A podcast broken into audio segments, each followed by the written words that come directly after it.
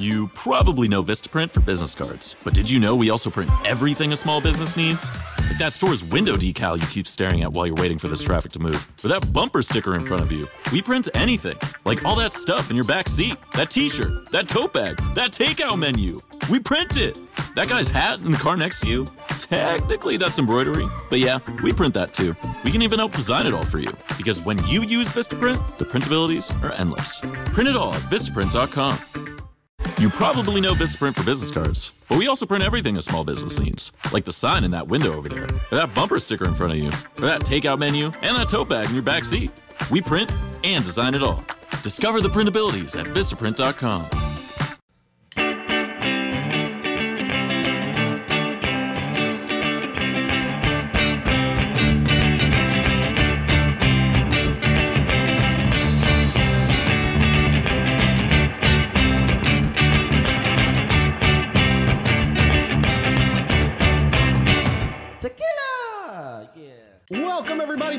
edition of the Hammerlock Hangover. I am Steve, and I'm joined as usual by my tag team partner in podcasting, that is Jeff.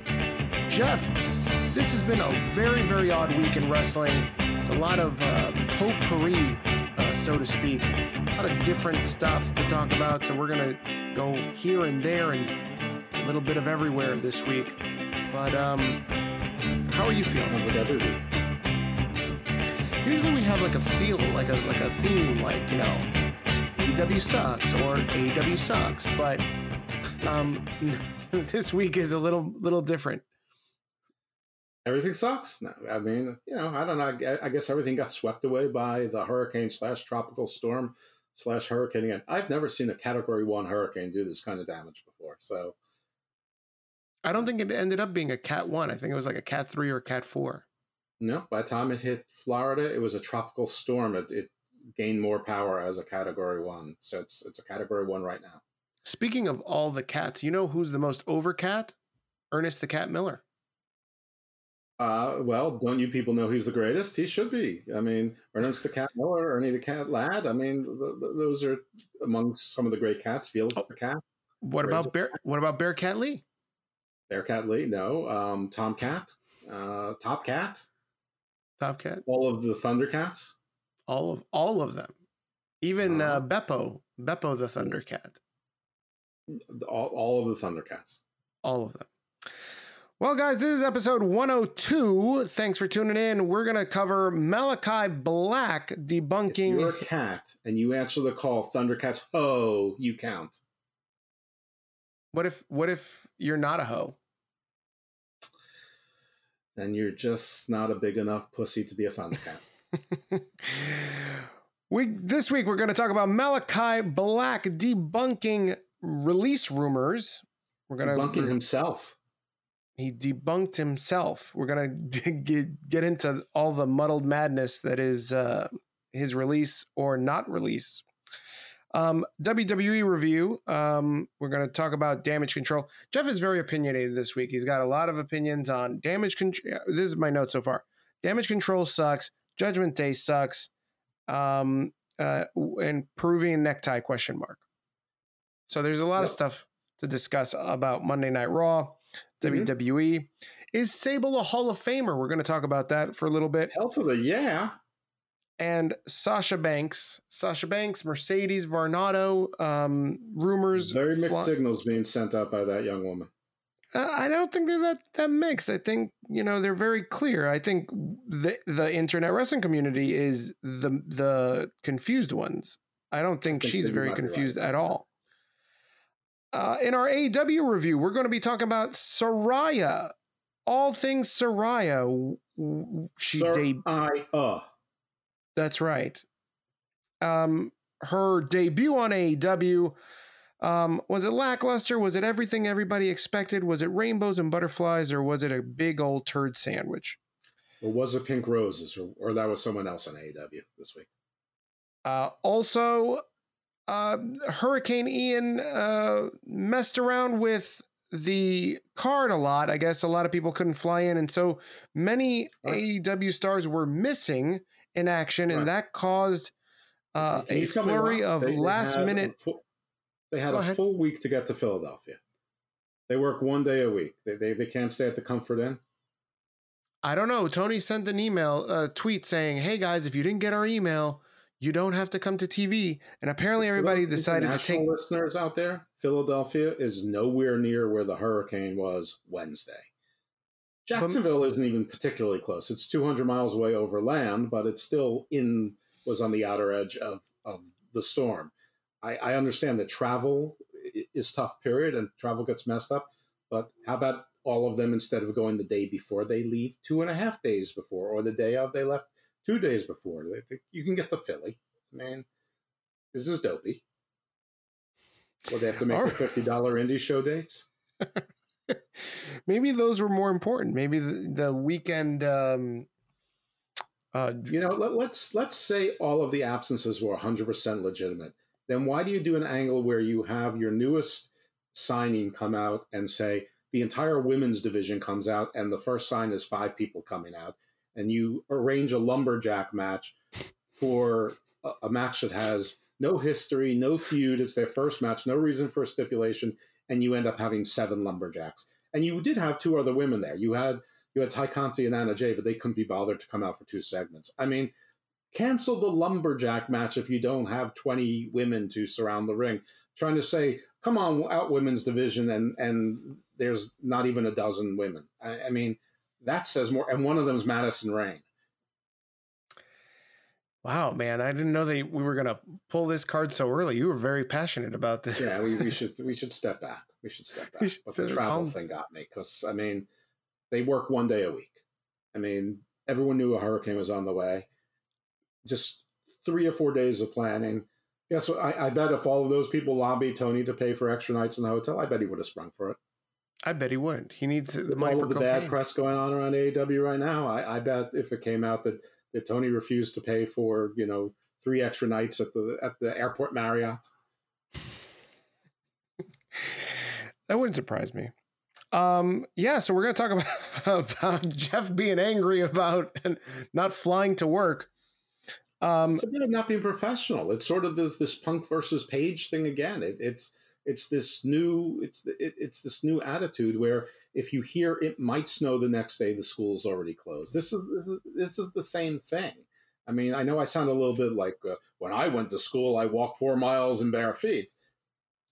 But that, the, the, what the world, but America's really gotten softer while the rest of the world has gotten harder. that sounds sexy. Well, if anyone's being turned on, then this is your all-purpose show. It's America. America's getting softer, but everybody's getting hard.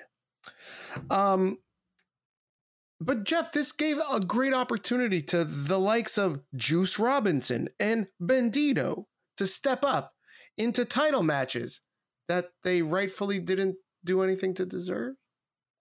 Yeah, interesting choices. It is amazing to me that AEW never learns their lesson with this. But if you want to do it once on a show, it's okay. That's all right. It's it's interesting ish. But to do it in your two title matches the same night in in an undersold arena, I mean that that place was about two thirds empty. I can I it, is amazing to me that they couldn't give five thousand tickets to Temple University students because they were on the Temple basketball court arena. Um, so they just couldn't give it to Temple students. Say, hey, come on, fill up, fill up the arena. They, they couldn't. Maybe they tried and they said no. I don't know. maybe but they were scared maybe, about the hurricane.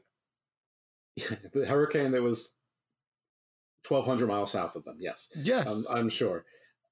So unless you're on the coastal areas in the Northeast, you're generally not worried about hurricanes. You might be concerned for other people, but you're not worried for your own safety. You you t- the further inland you get, you just get a bad rainstorm. And by the way, when you're in Temple, you're already on the Temple campus, which is where the basketball arena is. I'm sure they have plenty of shuttle buses and easy ways to get students to that facility. Um, so anyway, it was probably Jeff, just a, nobody a wants to see AEW. I Not know even the weather was fucking perfect free. here, and I'm further east and maybe 110 miles from where Temple is. Jeff, if you had a free ticket to go see AEW, would you go see it? If it was in Baltimore, for sure. I don't believe. In DC, I'd have to think about it. I, I've paid to go see AEW. I'm considering going to the November second show. Um, the the last few shows are, making me question that. I mean, Wednesday show was boring. I mean, it was like the funny thing is I, I didn't mind the flow of the show, the timing, the pacing wasn't bad. It's just boring. It's just they're focusing on all the wrong people. I mean, this whole show was was to give the rub to Daniel Garcia, Wheeler Yuta, two guys you never heard of before, and, and a phony story by Jericho, which is really to get the rub on Daniel Garcia, which in turn is supposed to give a counter rub to Lee Moriarty, uh, and that was and and to Paige and the women's division, and none of that worked. I mean, I dare say the most interesting of all of that was Daniel Garcia. Yes, I just said that. Daniel Garcia. so it worked. Out of this group, right? It worked. Kudos, Tony Khan. You did it. You got him over. one out of four. Meanwhile, you had speaking segments from Sanjay Dutt and Jungle Boy as well. I mean, this this was this was all earworm wrestling. That, uh, This particular, but let's let's go in some order. I am all over the place. We'll we'll hit these things. like I said, this week is going to be a lot of all over the place. We're going to start with Malakai Black. Jeff, earlier this week we had Malakai Black take to his Instagram live I guess because he saw the week before or the week out before that, Velveteen Dream taking to his Instagram live to set the record straight on rumors started by EC3. And now here is Malakai Black wanting to set the record straight. What is he trying first, to set the record straight on? Hammerlock hangover advice to the kids out there: don't get your inspiration and ideas from Velveteen Dream do get them from Velveteen Dream? Don't. Do not. oh. I got a feeling you're you're you're, calling Velveteen. No, no, no, no, no, no, no. Go with the show. Go with the show. Jeff, school everybody. Why is why is Malakai Black hot with uh, that he needed a take to his Instagram live? Well, that's a really good question because the person that Malakai Black impeached was himself on his own Twitter certified handle, where he said, I asked for my AEW release. It's sentence number two in, his tweet. Um, so on Instagram Live, he said that he never asked for his his release, which is a lie, or he was lying when he typed it, which makes no sense. So you know, and he was basically saying how you know he's struggling through a lot, and he had a friend who committed suicide. There's been rumors that his marriage is in trouble, all, all, all sorts of things that that you know we can't confirm that our you know if you have a, a, if you've been sick if you have a friend that committed suicide if you've had life struggles i mean that, that happens to everyone we all understand that and no one's saying that that, that is the lie um, but he's the one who said i got my i asked for my release so what i suspect happened is that he asked for his release he got the conditional release then buddy matthews asked for his thought he was going to get his and then maybe a bunch of other people started making inquiries, and Tony Khan didn't like all the press. And then Tony Khan let it be known to Dave Meltzer, who, you know, take this source for what it is, but he reported, and others simply re reported what he reported, that Tony Khan said no releases will be granted. Now, footnote, folks, to the beginning of AEW and many times since then, that Tony Khan said AEW is not going to be a kind of place where people are forced to work here if they don't want to work here. We will grant releases. We're not going to hold contracts over anyone. So clearly, you know, it's questionable whether that's been true in the past, but it certainly didn't. That that line got changed around MJF. Now it's clear as day. So anyway, I think Malakai Black was sort of doing his bidding, and the way he decided to clear it up was to take aim at the dirt sheets and rumor mongers but in this case, he was the dirt sheet. So, I mean, if any, even if the dirt sheet started at first, he confirmed what they reported, or at least close enough. So, this is really weird, and no one's a trustworthy source here. The only thing that you can take from this is that it looks like Malakai is stuck on his contract. We don't know the amount of time because Malakai says it's not five years. Tony Khan never says anything, and he doesn't tell the truth anyway. Uh, Buddy Matthews, he was leaving, now he's not. Uh, Andrade still has hashtag free Andrade or free El Idolo on his on his Twitter. I, I don't know what the hell is going on there. Uh, the only thing that we can take from this is what, frankly, you and I and there's others out there have been saying it, but we're we, we've been the minority that this group, the the these choruses, these corners saying AEW is no better than any other promotion. It's no worse either. Pays better than most, but they're they're just another business, and if they ever were more utopian or egalitarian, that that was going to go by the wayside.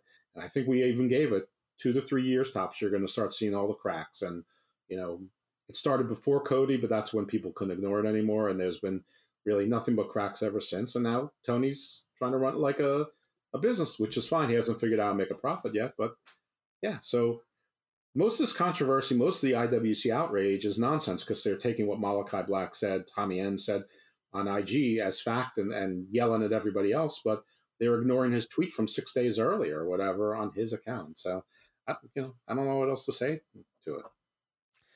Jeff, I, I've got plenty to say about this.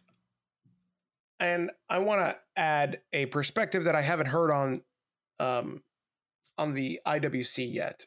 And this is you probably know Vistaprint for business cards, but we also print everything a small business needs, like the sign in that window over there, or that bumper sticker in front of you, or that takeout menu, and that tote bag in your back seat. We print and design it all. Discover the printabilities at Vistaprint.com.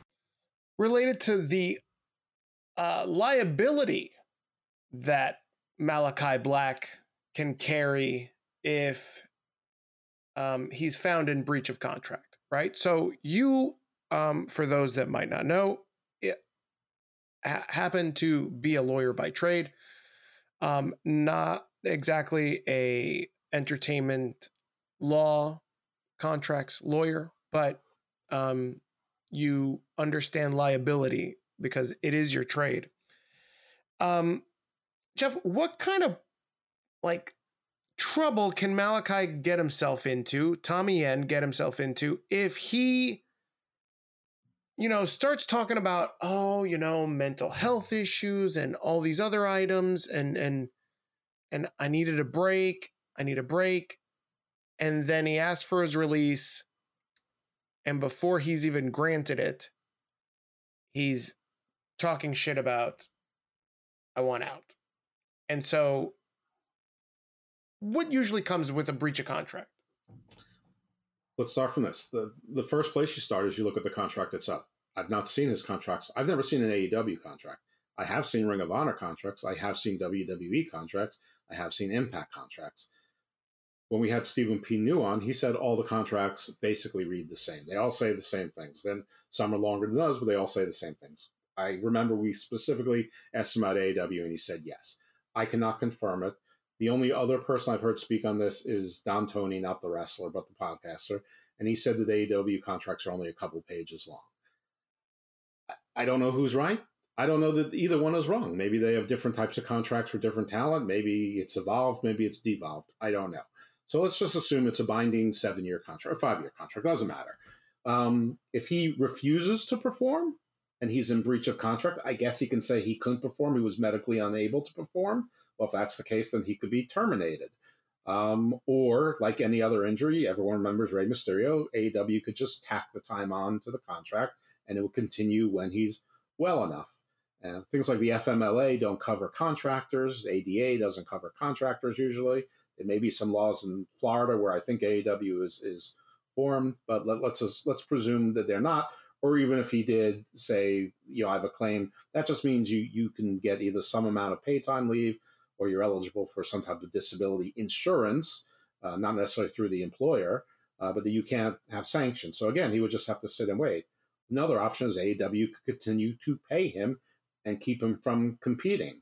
Um, so you know the WWE they have Ali under contract, they pay him, he can't work anywhere else. He complains bitterly, and at some point, it's a it's a bending of the wills. Who breaks first? Who who flinches? If he if he competed, if he uh, tried to work for someone else, I mean, they'd all they'd all be sued. Um, as far as damages are concerned, it, it's hard to say. It would probably be more of an injunction plus attorney's fees and and some sort of sanctions for bad behavior, especially if it was a WWE because they should know better. If it's local indies, you know they should know better, but you know maybe they won't get hit as hard. Uh, as, as far as how much money is somebody losing due to Malakai Black, I mean, you'd have to show merch sales, the difference before and after.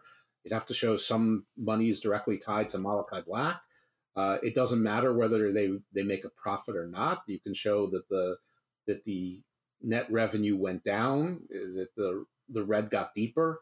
Um, I don't know if they could tie that to Malakai Black or not. They they still have House of Black, so if you know if it, it'd be pretty tricky to do any sort of monetary damages um, outside of statutory or attorney's fees, and I, and I doubt that they would bother trying to, to get into the, that kind of burden of proof. But that that's what it would be without seeing the contract itself. So hopefully that made some sense and it's not too boring to people.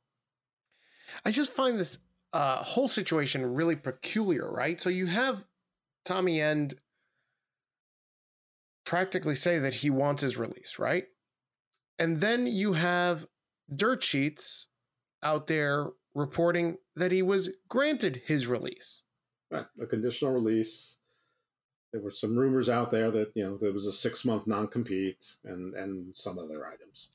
Right, and so nobody immediately after that rumor gets out there, nobody says boo about it. Not Tony Khan. Tony Khan doesn't come out and say, this is malarkey. I'm calling bullshit. None of it. Very weird.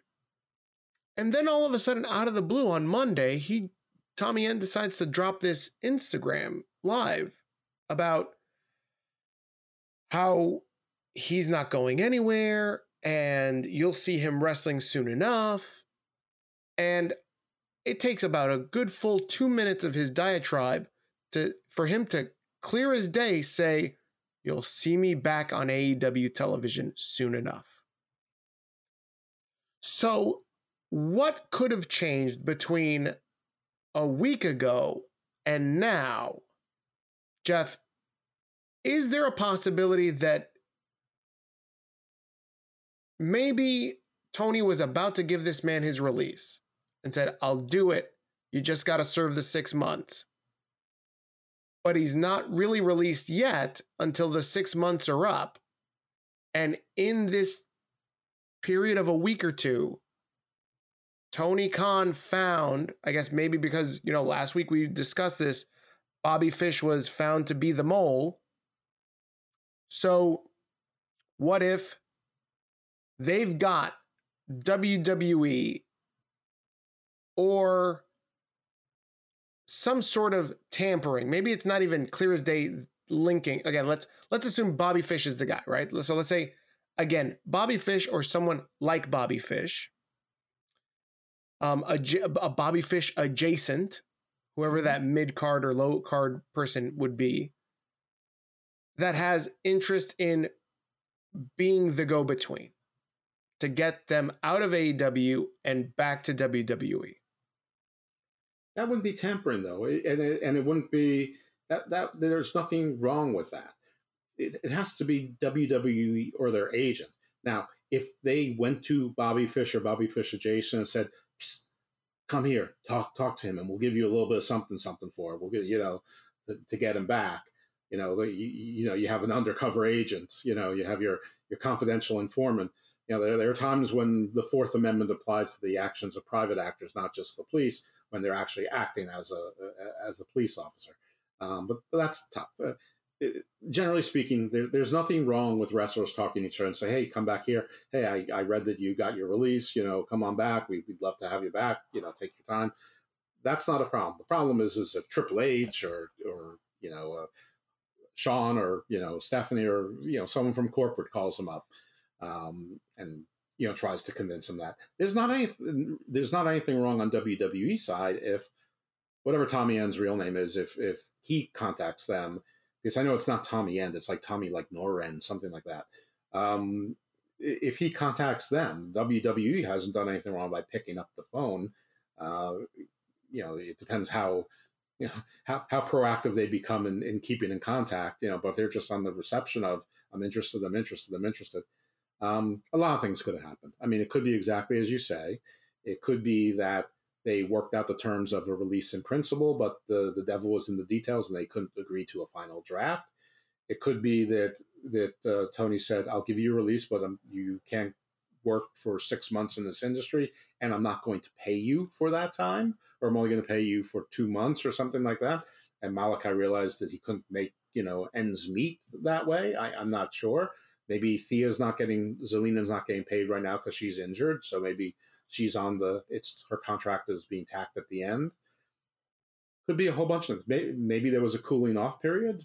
Maybe it was buyer's remorse. One day we'll know. I don't know when. It'll probably be in over a decade by the time the, the truth is told, and by that time the truth will probably be forgotten. The unfortunate thing is we don't have any actors that we can rely on.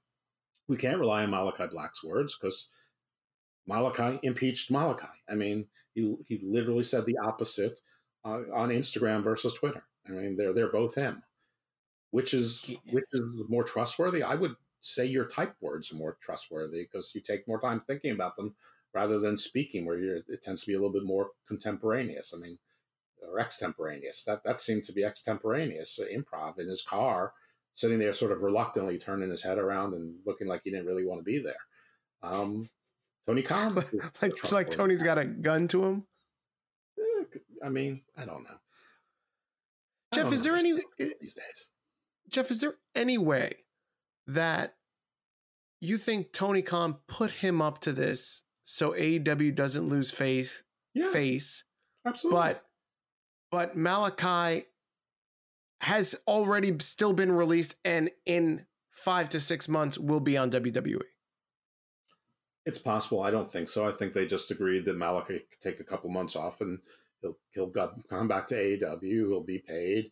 All will be forgiven, and they'll do something better with the House of Black. I mean, that, that's the simplest explanation. That's the one I'm going to go with. Yeah, just just. And that the I, same applied I, to Buddy. I want to say it's very weird, but I also think that it's not outside the realm of normal for AEW. I mean, I, for one, think um, Tony Khan is very flighty of mind. And so this is why you have erratic storytelling on AEW. Like, what what is the the best storyline that they've done recently? the best storyline recently? Long term storyline. I mean, it had to be MJF and Wardlow, right? Until they actually did it, and then it, then it got overshadowed by MJF exploding and then dropping the ball with everything Wardlow did. But even that was like six months ago, almost. That was like the beginning of the summer, Jeff. Yeah, I, I, I know. You're asking me for a good story. I mean, after that, it's been mostly bad. I mean, it's been some version of the BCC versus the JAS and sports entertainment versus professional wrestling, which is, I mean, I'm not saying all of it's been bad, but it's generally stupid, and it got stupider once Triple H, Triple H took over uh, WWE.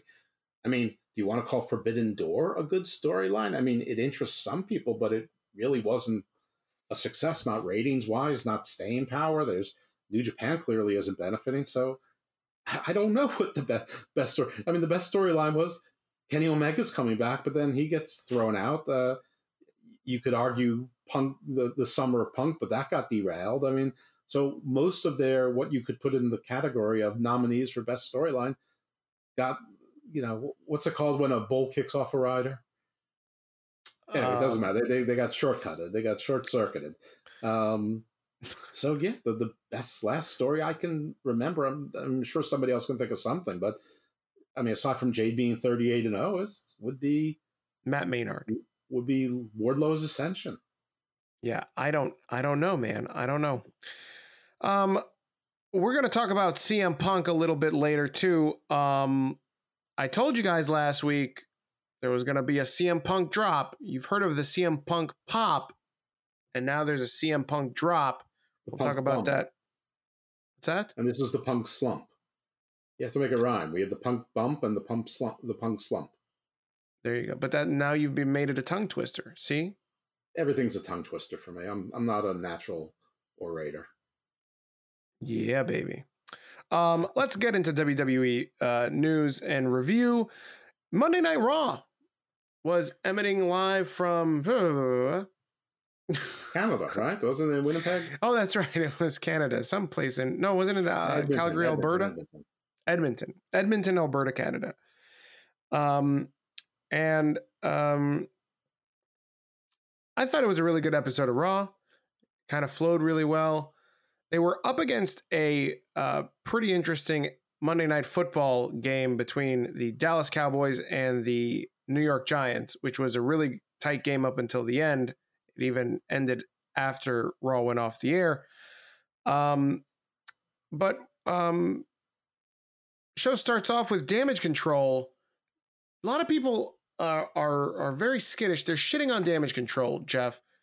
Why are people so disenchanted with damage control? Because they're late. I mean, I've been saying all along that. Are they pregnant? What? They're late. Yeah. All this. Well, maybe not. We're not sure yet. But um, this faction never really made a whole lot of sense, and they didn't really do a lot to try to tie it together. There's not a lot of chemistry or cohesion behind them. Um, physically, two of the three of them are diminutive, so they don't really have that intimidation factor. Uh, it's not like three people is a lot. You can easily get groups of two or three that can fight off three. So, uh, you know, Bayley is a good talker, but she's not a great talker. I know there's people who love everything about Bayley but you know that that's that's a segment. There's not a whole lot of you know Dakota Kai is is the greatest ever kind of thing. Take care of your property with equipment you can count on, like the Kubota BX and LO1 Series compact tractors, part of our under 100 horsepower tractor lineup, rated number one for reliability, and Z Series mowers and Sidekick utility vehicles, where durability meets speed. Visit your local Kubota dealer for a demo today. Go to KubotaUSA.com for full disclaimer. Visit gokubota.com for a dealer near you. The where loose change makes something of itself deal. Because only at McDonald's can a stop at the toll booth turn into an, an impromptu breakfast stop. Welcome to McDonald's. Can I take your order? It's hard to beat any size McCafe iced coffee for 99 cents until 11 a.m. But pairing it with the new Cheese Danish is a good way to try. Price and participation may vary, cannot be combined with any other offer. Ba-da-ba-ba-ba. Io doesn't really speak English, which is fine. She's a terrific wrestler, but she's a high flyer, and they're not really putting her in that position. Um, there's not a lot of high flyer women in WWE at the moment on the main roster um, that they're that, certainly not that they're pairing her up with. So it's just been a weird faction the whole time, and they're they're using them too much. They're putting them on both shows, and they're getting like three or four segments per show. So it's it's overexposing them, and needlessly, they they have plenty of people. They have plenty of people on the roster. They have plenty of people that they're not using. Um, so you know, it it it's a self inflicted wound, but I mean, I've been talking, I've been hesitant since day one. I never really got on the train. I'm like, well, let's see how it goes, but this doesn't make sense. And every week I've sort of gotten progressively more sour on it. And e- even their ascension to becoming women's tag team champions, that, that seemed to be like a week late or a week and a half late. It's like none of it's felt natural, organic. There's no cohesion. And I, I just feel like the rest of the crowd is getting to where I was right now, they're questioning it or getting sour on it. So uh, all I say to them is welcome aboard. I'm not happy about this. I, I would rather it be cool. I mean, I said they should have had Raquel turn on Aliyah and give give them some muscle. If not, put Lacey Evans there. She ain't doing anything else, and she's sort of like a big hoss that they want to do something with. Lacey's so You know, good. Give, give, give her the muscle. Well, put, give them Tamina. She's big. Give her give them a heater. Uh, I I don't know, or give them Babatunde. You know, Colonel Aziz. He's not doing anything. Let him let him be let him be their muscle. I don't I don't know. Whatever it is, they're they're missing they're missing something. Bayley isn't the right front person. She's not their Pat McAfee. She's not the Ric Flair. She's not the Adam Cole. She's not the Triple H. She's not that glue in the front of the faction that that makes it all work together. See, I dis- I disagree with you, Jeff. I think Bayley is perfectly suited for who the front woman of the team should be. I think the issue is say it with me, Jeff. Vince was right about Dakota and Eeyore. Vince Well, knew not right about Dakota, not about Io. This is just not the right role for her. Vince was right about both of them. They they, they don't have any type of char- charisma whatsoever. Like Io's Dakota, I don't know what is- Dakota's is character her, is. her offense, is her, is her aerial attack, and they're not sh- they're not allowing her to show that. Jeff, nobody gives a shit about that. Nobody gives a shit. Everybody can claim that they love the fucking wrestling. Nobody gives a shit about that. Hold on a second. I mean, Jeff Hardy has no charisma and has no character and can't cut a promo. People love him just because of his aerial style. He no no no So, no no. He he- Jeff has plenty of charisma.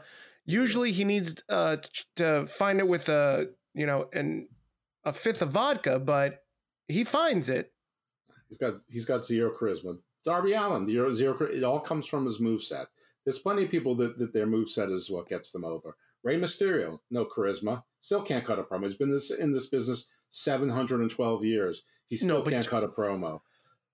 But Rey's charisma is in the ring with the moves.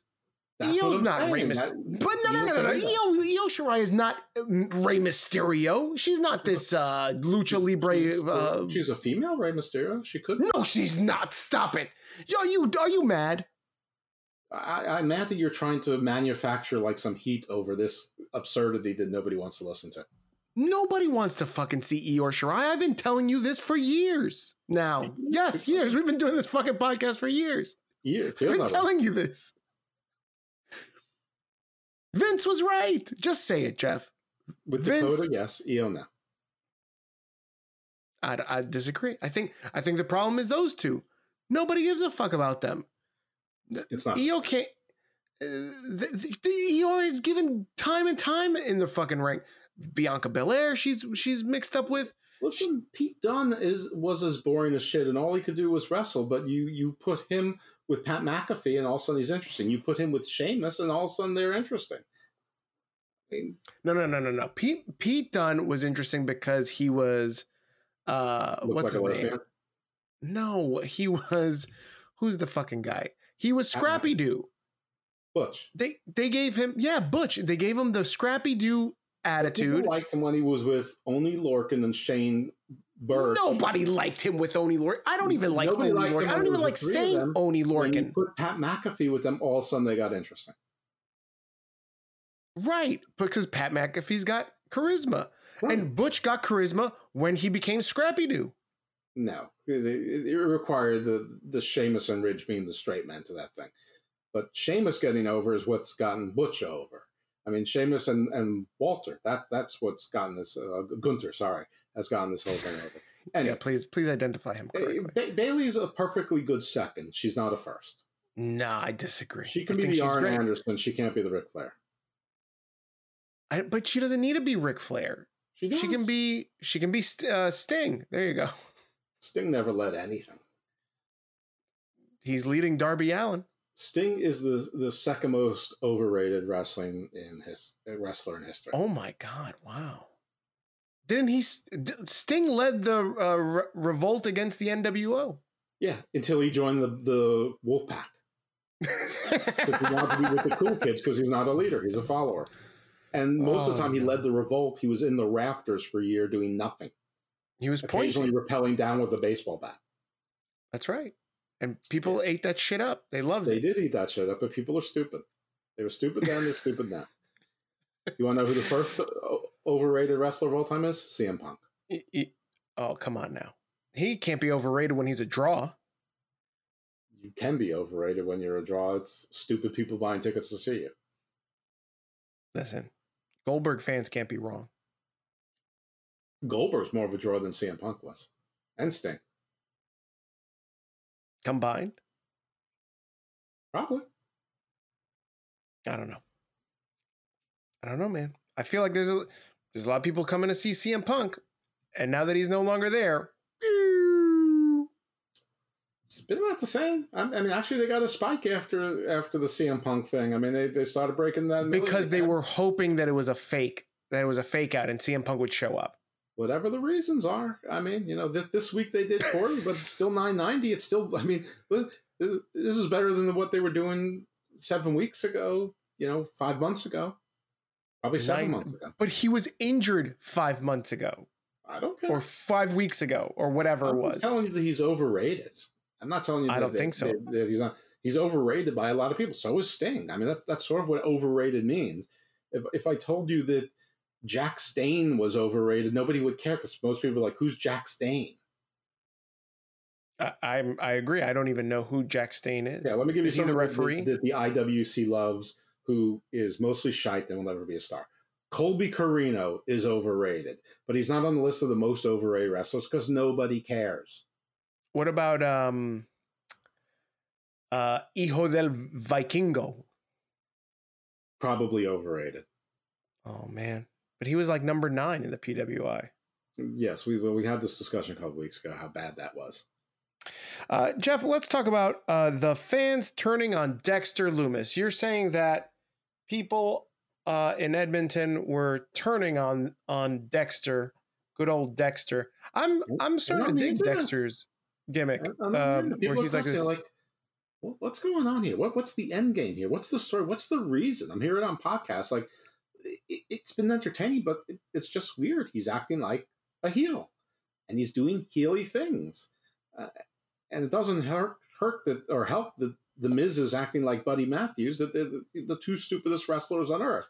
Like he forgets he's a wrestler, but you know, this is um, it, it's just it's just weird. What what's he going after the Miz for? What's the story?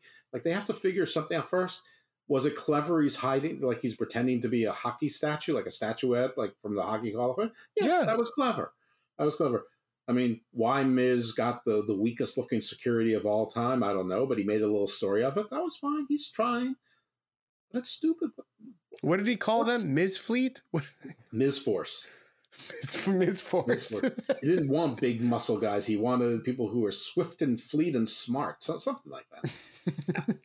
I don't know. I just I just feel like people are coming around again to things that I've been noting for the past two or three weeks that this is a little weird. It was a little bit disturbing when he broke into the Miz's house when his kids were there. That that that you know that got weird. That's after that it merited an explanation as to what has the Miz done so bad that justifies that. He's a prick. that's that's not enough. There's nothing rare about that. That's not enough. That's not enough in wrestling. That's not. That's not enough to to, to torment two young girls who are what both that's, under seven. I mean, that's more than than the explanation we got for Bandido getting a world title match. But well, I, I mean, I can give you an explanation for Bandido is that he was a Ring of Honor champion. He never lost the championship because he he got himself COVID, so he couldn't he couldn't defend it in the unification match with Jonathan Gresham. So there's a story. They didn't tell it. By the way, the, on Dynamite this week, AEW said if you if you're not familiar with Juice Robinson and Bandido and why these superstars deserve these title shots, we've prepared video packages to introduce you to them. Great, you've learned your lessons. No more Mance Warners, no more Nick Gages, no more you know Jay Whites, no more Will Ospreay that nobody knows about, no more assuming that we know who people is. Terrific, you've learned your lesson. Nope, they gave them each like 20 second packages, and half of the packages, like the one with Juice Robinson, had as much Moxley as it had Juice Robinson. Told you barely anything about Juice Robinson. The one about Bandido was like seven seconds long, and it, it didn't say anything. I mean, they, they couldn't even give 30 second. I mean, they, they couldn't tell any story. They said the Juice Robinson had two wins over Moxley. Who cares? Who one of the only two people in AEW to have more than two wins over John Moxley. I, I mean, I'm pretty sure that like Roman Reigns has more than two wins over John Moxley, you know, among other people.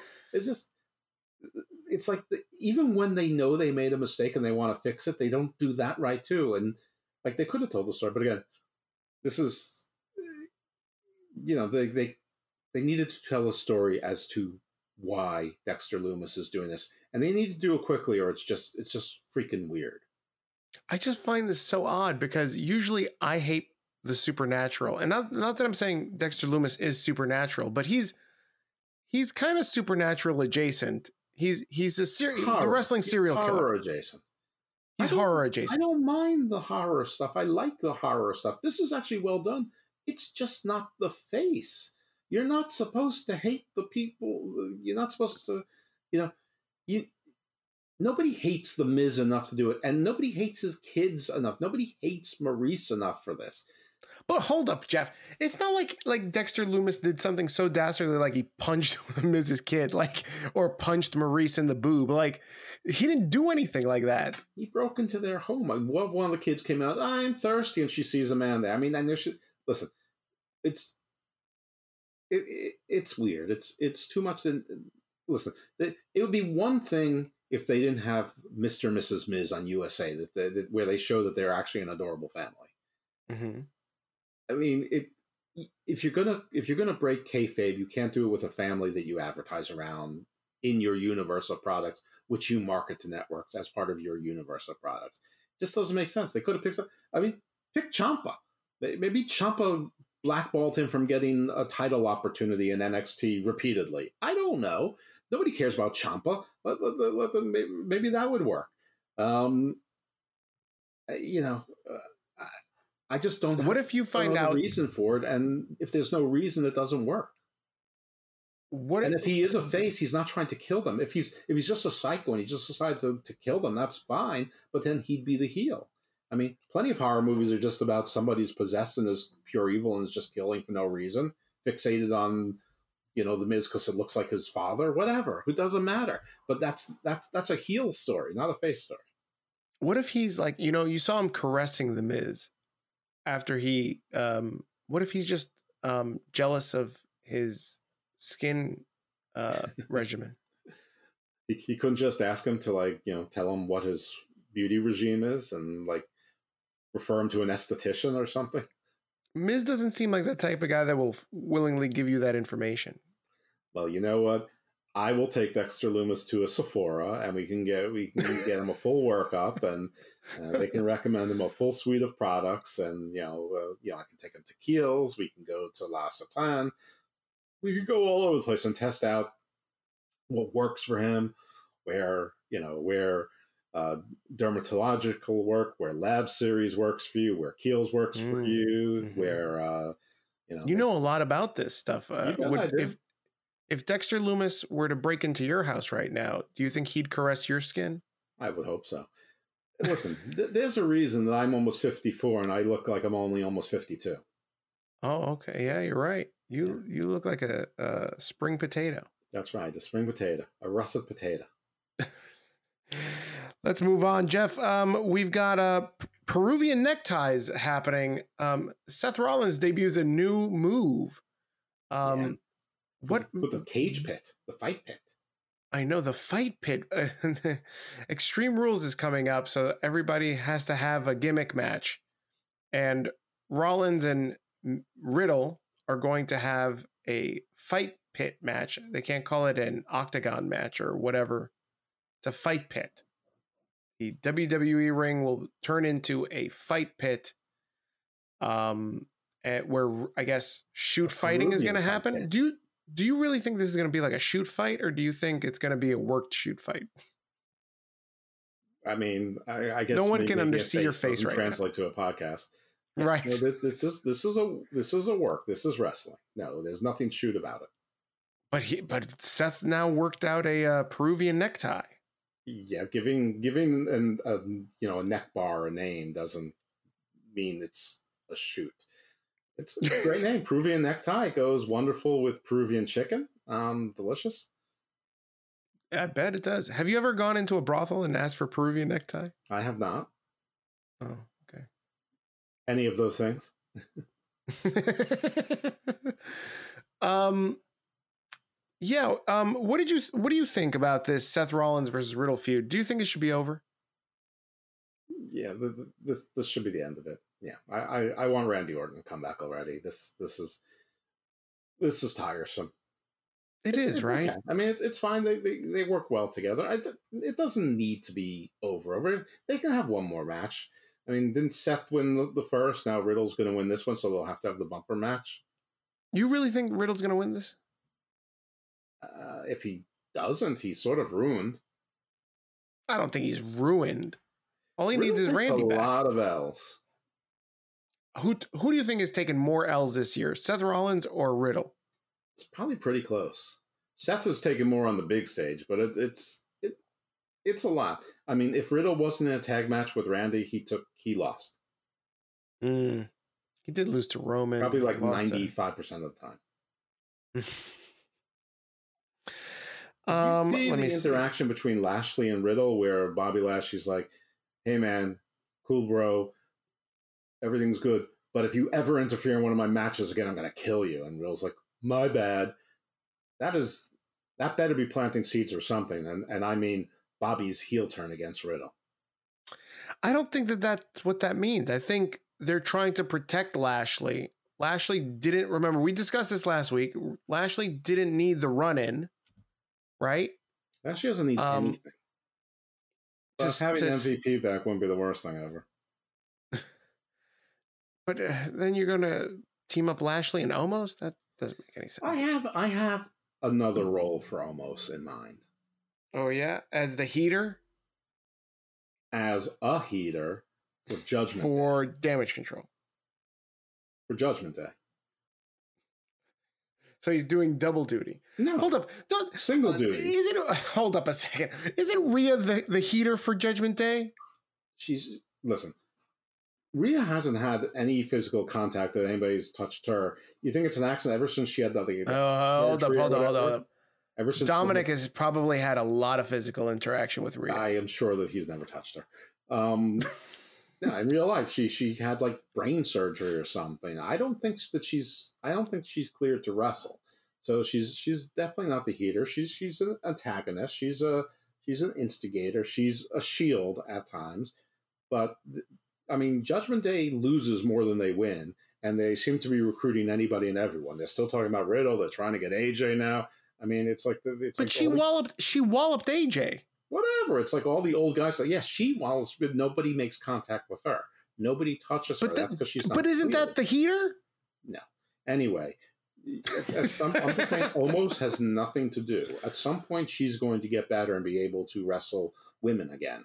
Um, I'm just saying that, that Judgment Day has no mojo. They lose more than they win. I don't know why anybody would want to join this group of losers. It's like being recruited by the Dark Order.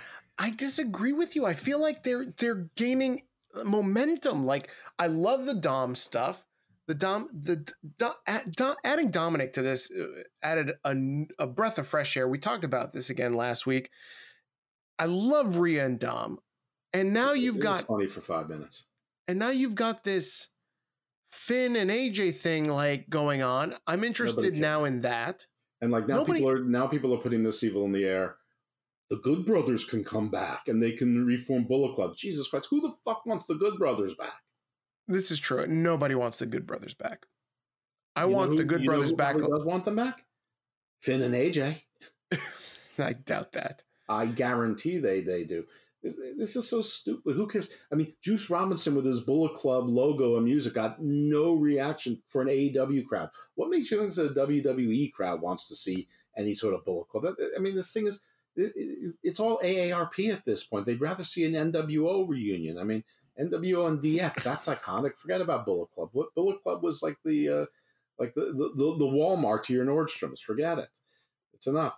I'm just saying, Omos has no direction. All they're they're, reintroducing him, doing a handicap matches against local jobbers. It's like the same thing they did a year and a half ago because they don't know what to do with him.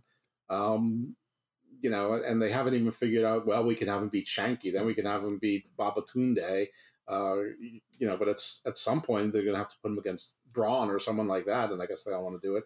So let him be the heater. You know, not a wrestler. Let him let him be. You know the you know uh, who's the one the the Viking that's hurt? Erik. Put get Ivar a haircut. Get him out of that stupid Viking gear. Put him in like Kratos from like a God of War video game, and let him be the executioner. Let let let let let him let them have their just their muscle there that can lose, and let them win matches. Something. Oh my God, you're a fucking genius, Jeff. I know.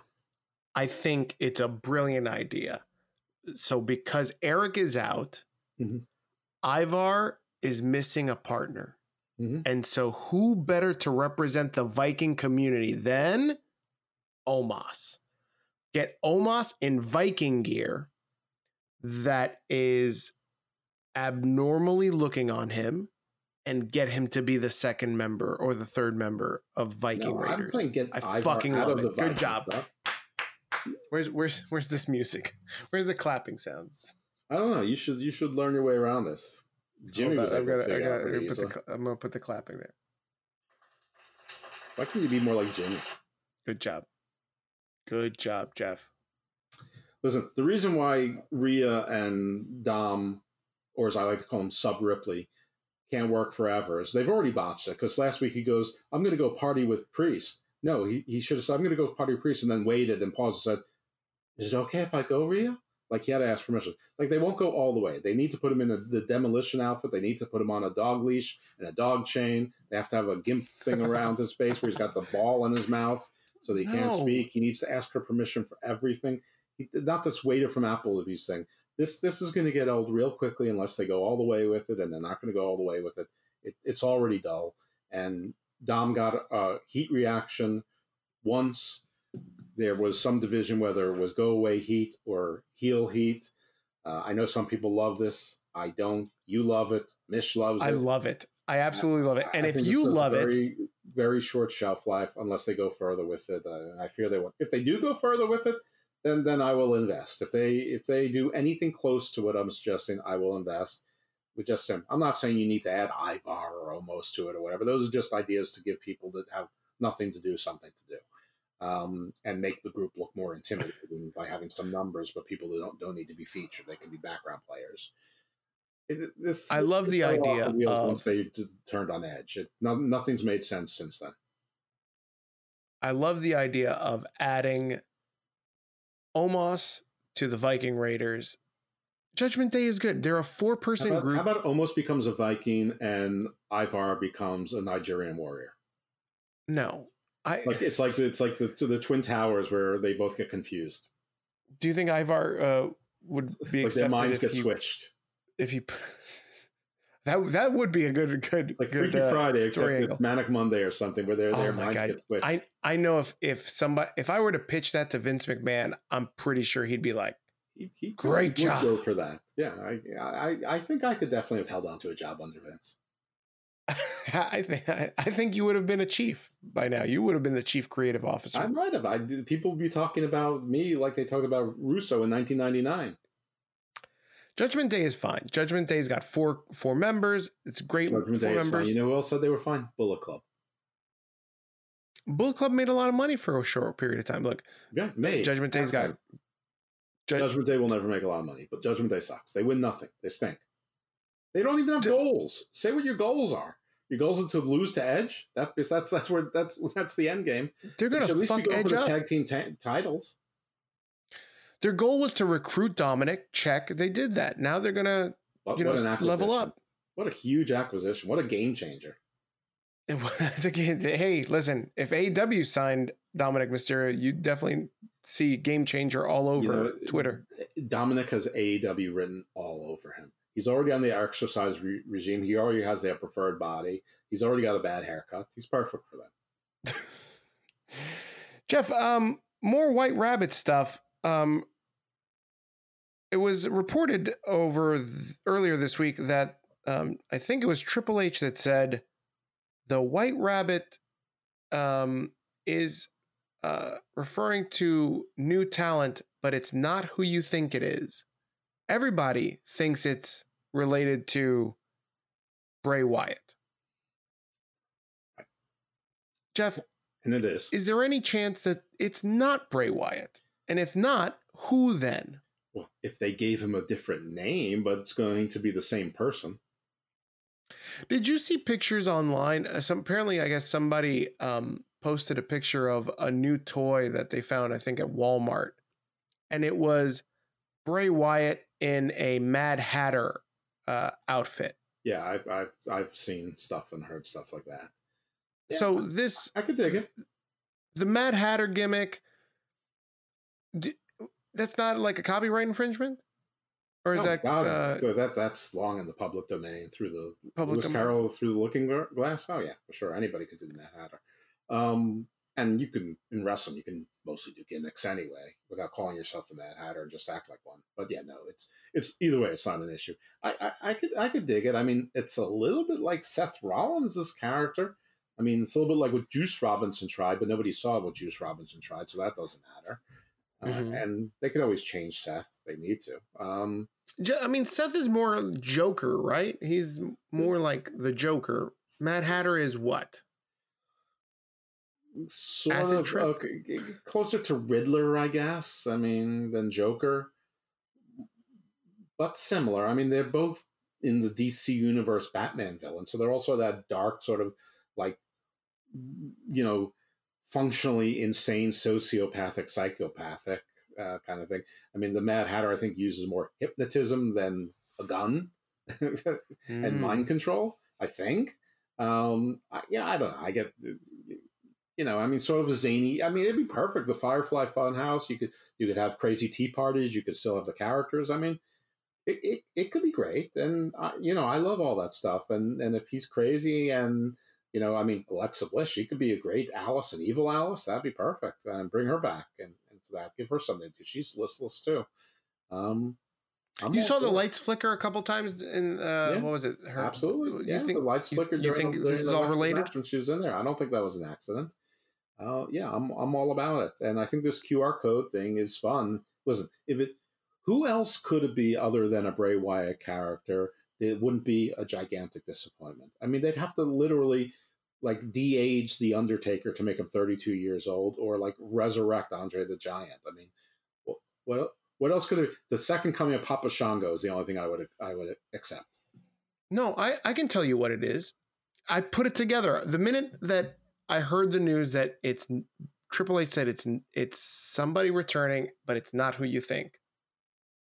Think about it. White rabbit. What's another word for a rabbit, Jeff? Hair, What? No. bunny. Bunny. Bad Bunny is back, my man. Bad Bunny is back. Yes. Wants that. I, we all of Puerto Rico and Latin America wants. It's Hispanic Heritage Month. Bad Bunny is coming back. if you're gonna if you are bringing back Bad Bunny, you promote Bad Bunny because it sells albums and gets people to watch. Now, That- I mean, Bad Bunny would be more of a draw than Bray Bray Wyatt. You don't fool around with that. You bring you bring in Bad Bunny. Hear that? That's the sound of a patient whose health data is protected from a cyber attack. And that, that's the sound of a financial system that's digitally secured from bad actors. Right now, there's an invisible war being fought on a digital battlefield that impacts what we do every day. That's why at Peraton, we do the can't be done to help protect the vital systems we rely on. Because if we don't, the alternative is unimaginable. Peraton. Did you know a birth control pill doesn't need estrogen to prevent pregnancy? Say hello to estrogen free Slynd, a progestin only pill with no unnecessary hormones. It's over 98% effective with a flexible window to catch up on a missed pill. Don't take Slynd if you have kidney, liver, or adrenal problems, cervical cancer, or hormone sensitive cancer, or unexplained vaginal bleeding. Before taking Slynd, tell your doctor if you may be pregnant or have had blood clots, stroke, heart attack, high potassium in your blood, diabetes, or depression, which can lead to serious side effects. Talk to your doctor or visit slynd.com. That's right. A million people would tune in to watch that, not you know 116,000 extra or whatever you, you get for Bray. All right, man. I'm telling you, I'm gonna put my money on Bad Bunny. I mean, Bad Bunny is coming back. If it's Paul London from Lucha Underground, there's going, there's going to be trouble. That's all I've got to say. Yeah. Jeff, uh, now that we mentioned this, um, we were talking about the Joker and the Riddler. What other Batman villains would make good wrestling gimmicks? Scarecrow, Oh, Scarecrow's a good one. Catwoman, Catwoman, yeah. Poison Ivy, about- sort of an environmental eco terrorist. Wasn't Daniel Bryan already that though? Close, but he's a man. What about uh, Condiment King? I don't know. I mean, Uh, no, not they Condiment King. tried Bane Condiment with Man. Moxley with uh, Dean Ambrose? Who? Bane. Bane? Uh, he- yeah, but he fucked that up. So they could retry. I blame. Moxley for that. I don't blame Vince. I mean, I'm not really a Batman guy. I, I mean, I, I think that most of what's wrong with this country is that at some point Batman became cooler than Superman, which is ridiculous. Superman is good, perfect, and indestructible. Batman is a sociopath who's a serial gr- pedophilic groomer. What? What? I, Robin, No. Jason, what's the, the kid? And then he's got Jason the other Todd. one. He's got he's he's got he's a serial groomer. The only outlier is Batgirl. he's, a, ser- he's a serial groomer. Right. He's not a serial groomer. Look, he had the Rob- the he's the. had four Robins. What the hell do you think of that? Is you keep adopting eight year old boys and training them? one of the Ro- martial one of the he's had five Robins, and Oh, one of them was his, better. one of them was his own son. He didn't have any sons. He's sterile. He has da- Damian Wayne. Okay, so he's got he's he, okay. So only groomed four times until he can finally get his sperm to work. Good, terrific, awesome. so rude. And what you, you, you, you- never heard of incest? Who? It was Talia Talia al Ghul. Is is Whatever. He can he can still fool around with his own kid. There's plenty of Oh my god! this world. I, I can't believe we're. This is. You know what? Vince is gonna fire you now. Vince is not in control. What about Killer Croc? Would Killer Croc? Who would be a good Killer Croc, and why would it be Omos? Um, nobody would be a good killer. Croc. Braun. Braun would be a good Killer Croc. I feel he would. I mean, you have to be a lizard. He's not that far from it right now, is he? It's pretty far. Got no scales. I think so. Hmm. I don't know. Uh, Jeff, all right. a couple more other uh, WWE items before we move on to our AEW review. Um, Sable is Yeah, rumored. MVP was singing from the McKenzies, the Great White North. He was singing "Take Off." So MVP, I, if you know, you know. Nod to you, my friend. N- call me when he does another uh, uh, classic "Take on Me." Take on me. I'm absolutely not calling you. Take me on. It's Um, aha. Sable, does she does she deserve to be in the Hall of Fame? yes. Why? Why? What? Sable was like one of the biggest draws in the history of sports entertainment. She was on Playboy like what twice? Hold on, hold on, hold on, hold on. Biggest draws? One Listen, just the- because she got a lot of guys to stain their draws doesn't mean that she was a draw. That she was absolutely a draw, and to stain your draws. That that I mean that that's what her job was, and that's what she did. Oh my gosh! I mean, I- she, listen, she sold more tickets than D'Lo Brown ever did.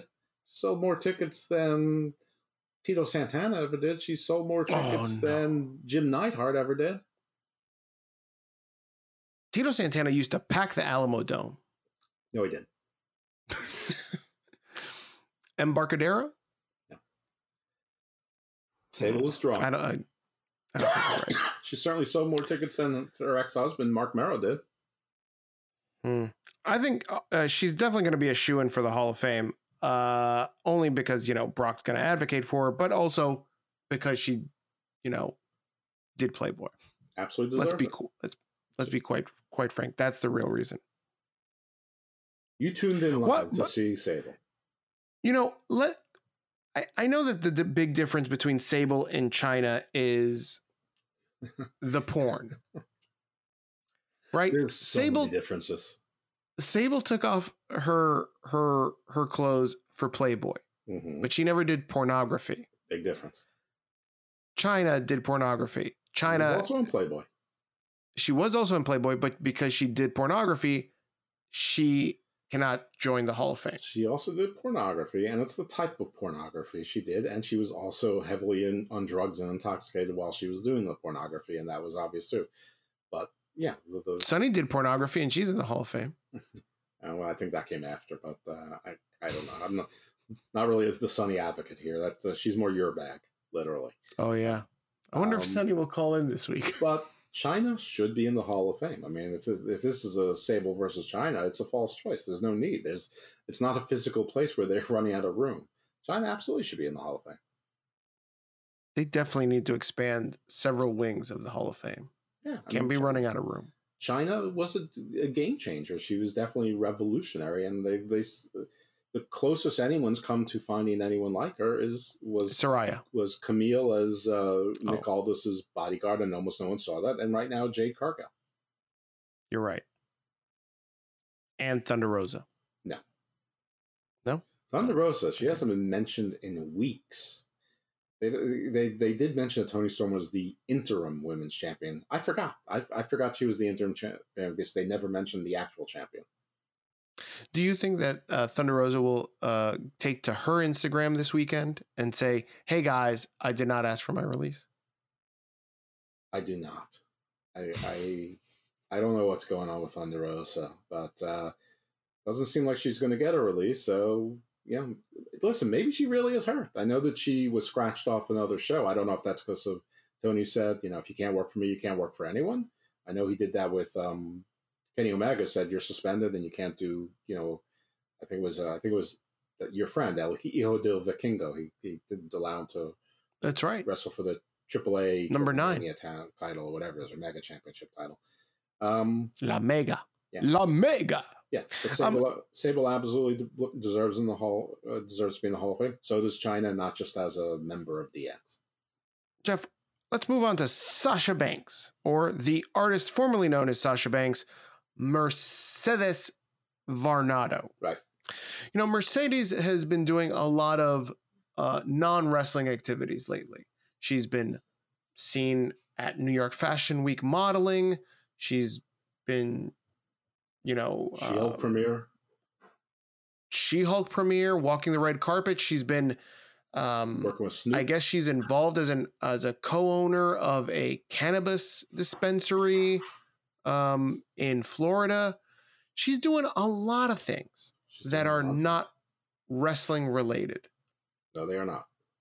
And the you know the news broke on Thursday, no Wednesday, that oh she changed her Twitter handle from Sasha Banks WWE to Mercedes Varnado, and she also did that to Instagram. So it obviously clearly means that she's on the outs of WWE. Is that correct or incorrect, Jeff? I think it's incorrect. Um, she's still listing the Sasha in her bio. Uh, she Mhm. does have an Yes. acting and show business career beyond that, so why not just list her roles in in the bio? She's not limited to WWE. Uh, I also don't think it's- it's as controversial as people would like because you know we're friends on Facebook. I'm not saying anything special. It's obviously a fan's Facebook page. It's not a personal Facebook page, but she is saying things that are complimentary about WWE wrestling. She does talk. She's she likes Stardom. She gets very excited about the Japanese female wrestling, but she has like for instance this week she posted that she didn't really accept Sammy Guevara's half-assed apology, and she thinks that he's a piece of trash and she, he should never be allowed to work.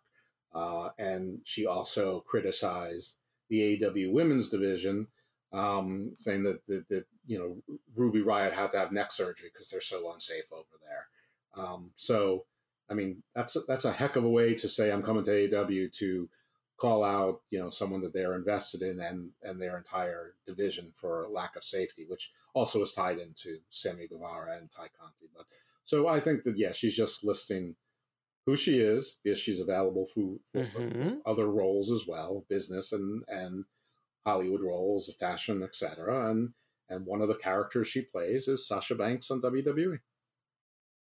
I 1000% agree with you, Jeff, here. I think that's exactly what she's trying to do. It's obvious to me that she wants to make it big doing other stuff than wrestling. You you heard Triple H asked about it by Ariel Helwani a couple weeks back when they did uh, Clash at the Castle, and Ariel brought up Sasha Banks, and Sasha Banks, Triple H said she wants to explore different things in her career right now. She's young, she's done a lot of stuff in wrestling right now, and she wants to pursue other passions. And WWE is allowing her to pursue those passions as long as they're not other wrestling passions. Um I I saw a lot of people speculating that oh, you know, the, her contract's up in January 1st, 2023. So she'll be on New Japan. Jeff, does a woman that is trying to, you know, walk the runway at New York Fashion Week and be in Star Wars shows and the red carpet of She Hulk and start her own business, does does it make sense that her next business move is showing up on New Japan Pro Wrestling? It doesn't make sense in any way, shape, or form, logistically, convenience wise, expense wise, money wise. Also, New Japan Pro Wrestling doesn't have a women's division. They're letting some of the stardom women perform on cards Mhm, with New Japan in, in in the United States, not in Japan, um, to my understanding. Anyway, no, it, it, it makes zero sense. Uh, I mean, no. It, there are people out there that think that New Japan is the equivalent to WWE in contracts, or the equivalent to even AEW, and with the exception of maybe like a, a handful or two handfuls of guys, it's not even close. Most, most of those people, they they get very little money, but they, they, they live in group housing with each other. You know, it's sort of like being in a military dorm um, or barracks. So no, it's it's no way, so obvious to me. It's so obvious to me, Jeff, that Sasha Banks is trying to um, follow in the footsteps of John Cena, The Rock, Hulk Hogan, Batista, and springboard the wrestling career into Hollywood. Right. And she's not getting any younger, none of us do. And she's small, and wrestling's gotten more physical, and she's been hurt a few times. So it makes sense. You leverage what you're best known for to get into other things and build up your resume. Just like John Cena. He was a wrestler, he did those hefty commercials, then he, you know, got into some, some small comedy roles, and, and then he landed a, you know, a role as the peacemaker, you know, in, in, you know, sort of a, a bit part. And, voila, turned that into something. I mean, I'm not sure if it was the GI Joe or the Bumblebee or what what what was turning the corner, but the one that you know made it so there was no looking back was was that role as Peacemaker. Right, and so it to me, if Sasha is still interested in pursuing that avenue of her career, why step down to AEW or New Japan or Stardom or insert whatever indie promotion? Sasha Banks has the most value. Mercedes Varnado, sorry, has the most value in staying with WWE and using each other to promote WWE and also to promote her own um, entertainment it is passion. very clear she's not going anywhere that Sammy Guevara is. So, you know, whatever it is, it is an AEW. Thank you. All right. So, um, you know who is going where Sammy Guevara is, and that's us. Let's talk about this AEW review. Um, Jeff, let's start. Let's not even bury the lead. Let's just jump right into it. Everybody's talking about Saraya. Saraya. Sir, I, uh. Saraya. No, sir, I, uh. Saraya. You, you, you can't do it. I can't do it. No. Do I, can I can I say Brit and that rhymes with? Yeah, that was a clever line. wow, Jeff, what what happened to what happened to to Saraya? She used to be really good on the promo. Was she? And I don't. I, I feel like she was in, in NXT. She was good. She was smarmy. She came out, you know, with a lot of, you know, sass. And and here she seemed like she lost a step. Like what what was going on? There's a point where she's like even trying to promote this lumberjack match. And she's like, tonight's match is gonna be a lumberjack match. And then everybody's like, Yay. This and then was... it's like, for the title. Yay yeah, their, their women's division isn't good. But the, I mean, the bigger question is the promo because this was terrible. It's funny because she went on Twitch, I think it was today or yesterday, and said, you know, now I have bosses that listen to me. Well, maybe your bosses did listen to you and they heard what you had to say, and they're like, uh uh-uh, uh not on our TV screen. And they would have been right. Um, basically, the they were mean there, everything is great here thing doesn't work anymore you know, ever since Cody really, and and as proven from the last few weeks, it, it just doesn't work. But I think more to the point, when Paige got over on the mic, she was 19, 20, 21. When you're irreverent and edgy and sort of anti-establishment, it's sort of cool. Like she was going for the women's revolution, but she achieved her goals. Now she's trying to recreate it in a company that's supposed to be perfect. Doesn't really go with the vibe. But maybe more importantly, when you're 30 or 31 and you're irreverent and anti-establishment and you're no longer edgy and cool you just seem like a pain in the ass. So i think maybe she's aged out of the role like you know the role that cora jade you know can pull off like paige has aged out of it. I, I think that it's just you know and she's also i'm not saying she looks bad but she's not really recognizable as the same person. She's had a lot of work done And listen, she looks good. She's a beautiful woman, but she doesn't look the same as she did before. And and I think her whole sort of goth look was part of part of it. She had a different look, and now she doesn't. She she you know it looks like someone made a wax museum statue of Paige, and this is what they came up with. I find it interesting that you would say that because um the aging out part because if we look at CM Punk, CM Punk is also anti-establishment and you know pretty much all the things you the descriptors you just used for Paige. Mm-hmm. But he is 52 and nobody said that he's oh right, 42, 52, whatever. He looks 52. No one said that he's aged out. Um, I, I've never liked CM Punk. I've never thought he was. But you never said cool. that he's aged out. Well, I've never thought he was edgy or cool. So, I mean, you know, I, I guess you're technically correct, but I never thought he was edgy or cool. I always thought he was a douche canoe. was that a draw? Douche canoe. I'm pretty sure you just said draw. like a canoe made of douches. A draw full of douches. Either way, maybe both. Draw. No. Draw. Douche nozzle. Draw. Jackass. Draw. No, not draw. Hmm. All right. Um, sold a ticket. So yeah, Jeff, what happened here in this um jumper?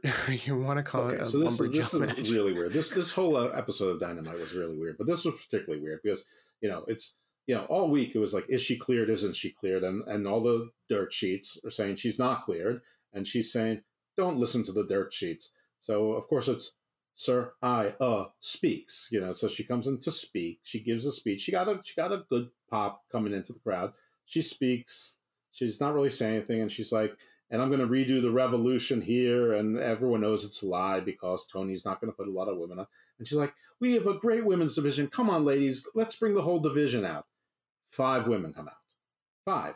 Five women Five. come out, and so they continue to talk, and then the heels come out. Four women: Britt Baker, Jamie Hayter. Britt Baker's got a broken nose, so she's not cleared to wrestle. Rebel, who is a part-time wrestler at best, and Rebel, not Reba. Penelope Ford, um, who I didn't recognize at first because she was doing something strange with her hair, and I'm like, who the hell is that? So you have like it's Abaddon, right? So you have four heels, five faces, and Saraya. Earlier in that, you had Tay Conti and Anna Jay. They can't be bothered to come out. They can't possibly come out for two segments. No. Serena Deeb had a match next. She couldn't come out for this. She couldn't possibly come out earlier than than the actual no. bell. So the whole women's division represented by Nine. 10 women, including Saraya. Okay. Which is mm. absurd to begin with. So, why would you mm give this speech if it was a night that you didn't have like a full roster of women? That you couldn't have like 30 or 35. Oh, by the way, on the face side, one of the women was Willow Nightingale, who's a perfectly good wrestler, but is not employed under a contract with AEW. She's appearance talent. Um, so that that was also that. I may be a little bit too insider, but I think most AEW fans know that they see her sometimes, but they don't see her most of the time. I mean, you might as well put in Kylie King in there. She's there as often. Uh, mm-hmm. But you know that this was it was the wrong night for this thing. You know, Jade and her baddies couldn't be there. I bet they'll be on Rampage. Oh you know, yeah. So there, there are obviously other women who are probably uh, available in the locker room. And then, so there's a match. This is the first match Toni Storm and Serena Deeb are ever having. Having there's no feud. It's not like one's been running away from the other. It's not like there's been a whole lot of outside interference. You know, changing the outcomes from what they should be. No, nothing mm-hmm. like that. But Saraya talked to Tony in advance, and ha- and he, she got a lumberjack match. No one thought this was a bad idea when they didn't have a lot of women in there. So here's your so so Saraya, who says don't believe the dirt sheets, indicating she's definitely clear to wrestle. The lumberjack match is about to start. She leaves the, those ringside and goes to commentary. So she's not even one of the lumberjacks. So you have Serena Deeb and Toni Storm in the match. So you have now four faces around there as Lumberjanes, and you have the four heels, including Broken Nose Britt Baker and Rebel. So you have eight Lumberjanes, basically, or Lumberjacks. Saraya's not there again. Tay Conti and Anna Jay couldn't be bothered. No, no one else there. So it doesn't even look like a lumberjack match. So why would you do this if there's no reason? I mean, we know that Tony loves doing stipulations even when there doesn't need to be, but usually he advertises them. This wasn't even promoted. It's just the whole thing was stupid and flat. Nobody cared about this match. I think people forgot that Toni Storm was the interim champion. I think when they called her the interim champion, it threw the crowd off. Um, match was okay. It was nothing great. It's it's hard to have a bad match with Serena Deeb. And Toni Storm mm-hmm. won. She retained her title. Nobody, you know, big whoop de doo. Nobody cares. Uh, the crowd was sort of behind Jamie Hayter, which is sort of strange, but that's great. Fine. I mean, you know, you want to give her a try. That's fine. That's organic. I have a feeling that I wouldn't be title. Mind being would, behind her. Know, sign off on her about as quickly as they did on Athena, Toni Storm, and Thunder Rosa. Oh, where was Athena? Exactly. There's there's in the oral altercation, Britt Baker owned Saraya. There's oh. still only two stars in this women's division: Jade and Britt Baker, and they can add as many people as they want. No, nothing seems to be changing that. And Vickie Guerrero. Definitely not Vickie Guerrero. Uh, and certainly and Marina Shafir. You don't know me. You know me. You don't know me with a fun hat on. What the hell was that? Oh my god! I fucking we didn't talk about that. and, and, and they couldn't and they couldn't even bring the, them out to be lumberjacks. Oh my god, that's right. But I mean, you know, Marina Shafir, you know, she's from Buffalo area. She uh, couldn't come out uh, because of no hurricane. No way she could have gone to Philly because of Hurricane Ian. She couldn't get there. Okay, right. No way. No one. Nobody. Nobody can be asked to to you know travel 500 miles. It's it's no. It's, it's too out much. of the question. It, I mean, would you travel 500 miles for AEW? Yeah. So so this this was you just. Wouldn't. I mean, th- th- this was a stinkeroo, and the internet's turning on Saraya, and of course, because she hasn't had to keep quiet for the last seven years, she's snapping back. So you know, already her irritable self is is showing whether it's deserved or not, I don't know. Are people giving her a hard time? Yes, but, but the segment was bad, and she should know better. I mean, if anything, as an observer of the game her entire life and literally on the sideline for the last five to seven years, you should know what works and doesn't. And you don't have a lumberjack match when you only have seven or eight lumberjacks. I mean, it doesn't make any sense. You don't do a stipulation when it doesn't make sense. This what this couldn't have possibly have been Tony's idea. I mean, otherwise, why would you say I have a boss that listens to me? Well, he listened. He gave you what you want, and it stinks. This revolution line doesn't work anymore because there's still going to be three women segments per week if you include an interview as a segment. There's going to be one match on each show, one on Dynamite, one on Raw, uh, Rampage rather, uh, and you might have two interviews. How so there might be four women segment. Inclu- you know, unless you want to include the, the women with the JS and Penelope Ford with Kip Sabian.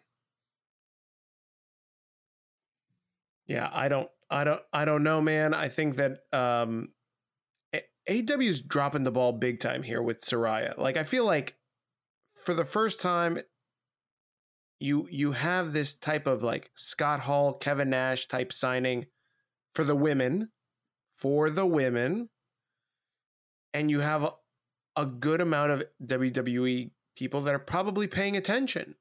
Like Sasha Sasha Banks has got to be paying attention to what they're doing with Saraya. Sure. And if they shit the bed with Saraya, what would what would make her think that it's going to be any different for her coming over? Well, everyone thinks things are going to be different for them, but I, I mean, the, the, the, thing with Saraya, I mean, they shit the bed with her early by, and this might have been her. I mean, I don't know how much of this comes from her, but she never should have aligned herself with the faces night one. She should have let her allegiances and her inclinations, whether she's face or heel or tweener, she should have kept that a secret. If this is her house, it's her house, not her house. And then she gets huggy huggy with Athena and Toni Storm. If it's her house, she's not friends with anybody. Everyone's mm-hmm. on notice, faces and heels. So right then she undercut herself. Yeah. Yeah. I don't know what else to say here, Jeff, um, there's, there's about Saraya. Here, this whole show was weird. I mean, it started with uh, more of the sports entertainment versus professional wrestling. Uh, Jericho Appreciation Society came out in matching purple outfits. They had pizza. They they had the the pizza guy. Daniel Garcia didn't want to play around. He punched out the pizza guy. Oh no! Jericho gave him a, a purple Kangol hat as a special gift. Daniel Garcia seemed to be offended by that, even though he's the one that before he joined Jericho, before there was a JS, be, be, before there was this wrestler versus sports entertainment thing, he was wearing those stupid white tango hats or the or the bucket hats. And, and so why would he be offended by a purple one now? I mean, it was just it, it was just um That said, out of the boring people tonight, Daniel Garcia was the least boring. And yes, there were a lot of other bodies in the ring. And so you have the whole JS uh, out there. Daniel Garcia is a man alone. Bryan Danielson's uh, music comes on. He comes out with Lord Steven Regal. So it's they're going to be three against whatever, eight or seven, whatever the number is. We know Moxley's in in the building. He's not there. He's nowhere to be found. We presume that Yuta and um, Cesaro in the building. They don't come out, so this faction doesn't act like a faction. Regal walks with Bryan to the ring. No, he doesn't. He goes straight to commentary. so he so he's leaving his man alone in there. You know, uh, it's like seven against one. They don't know what Garcia is going to do, but Bryan doesn't care. And anyway, so Bryan challenges. Uh, I think it was Matt Big Magic Matt or Big Daddy Magic Matt Menard said, "I'll have a match. I'll face you anytime." you're making my nipples hard. I'm going to fight you. And Daniel Bryan or Bryan Danielson's like, you want to fight? Fight me tonight. So they have this match. Bryan wins. Yay. Uh, you know, Daniel Garcia seems to be more interested in joining with the BCC and leaving JS, though that's not entirely 100% clear, but it's pretty clear. Um, then we we had the non-introduction of Juice Robinson against Jon Moxley. The whole Bullet Club logo goes on. They play the music. The crowd did not react. You think that they would react just the Bullet Club alone? They didn't. They didn't care. The Juice Robinson package. I touched on that earlier. Yeah. Match was fine. Of course, Moxley got bloody, um, or Juice got bloody, or they oh, both got course. bloody. It's hard to say hard way. It wasn't planned blood. All curse words, not from the crowd, were edited out. They they bleeped out shit a couple times there was no cutting blood. Every everything was hard way, and there was like four or five people who bled, but not not by blading. Um, match went too long, and Moxley won. He just sort of won out of nowhere. But this match shouldn't have been this long. And then we we have uh, an MJF segment, uh, but uh, basically after the that might have been before, but uh, uh the order doesn't really matter. Hangman Page comes out to face Moxley because he won the Casino Battle Royal for contendership. Mm-hmm. Of course, MJF also has the chip because he won the, the ladder match, or, or he got the ladder, he got the chip from Stokely Hathaway and the firm. Uh, anyway, Hangman Adam Page comes out wearing. Did they even hold hold on. He comes out wearing a pink Dolly Parton T-shirt tucked into blue jeans with pink roses piped along the sides of his jeans. Is that what a cowboy wears? Hear that? That's the sound of a patient whose health data is protected from a cyber attack. And that, that's the sound of a financial system that's digitally secured from bad actors. Right now, there's an invisible war being fought on a digital battlefield that impacts what we do every day. That's why at Peraton, we do the can't be done to help protect the vital systems we rely on. Because if we don't, the alternative is unimaginable. Peraton. New moms, did you know your birth control pill can be estrogen free and convenient? Say hello to Slynd. over 98% effective with a flexible window to catch up on a missed pill, and fits into your life now when you're breastfeeding and even after. Don't take Slynd if you have kidney, liver, or adrenal problems, cervical cancer, or hormone sensitive cancer, or unexplained vaginal bleeding. Before taking Slynd, tell your doctor if you may be pregnant or have had blood clots, stroke, heart attack, high potassium in your blood, diabetes, or depression, which can lead to serious side effects. Talk to your doctor or visit slynd.com. Um, on Brokeback Mountain, yeah. yeah. Exactly. I mean, it's like Hangman's 2022. Just come out. Nobody cares. Your dad will still love you. No, no, nobody, nobody, nobody cares. But this is this is stupid. If you're a cowboy, come out as a cowboy. If you don't know what to wear, wear your T-shirt like every other wrestler does to try and sell a couple of them. But this was ridiculous. They just face off. They don't say anything, and and then they then they separate. And MJF is like, no, no, no, this is uh, it, it's it's my shot, and I'm the one with the chance. It's, this was all a little bit disjointed. What do you think this is leading up to, Jeff? Is it going to be a three way between Moxley, MJF, and Hangman Page? No, I think MJF is going to interfere, costing Adam Page the match to protect him. I think Wheeler Yuta is going to come in to, to, to have a mini feud with MJF. With MJF has to win.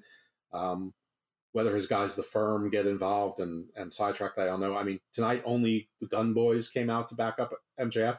Lee Moriarty was nowhere to be found. Ethan Page nowhere to be found. Stokely Hathaway nowhere to be found. W. Morrissey nowhere to be found. So later on, MJF dismisses the Gunn Boys. He goes up to a luxury box by himself. Does he bring security? No. Does he bring Morrissey? No. Does he bring the Gunn Boys? No.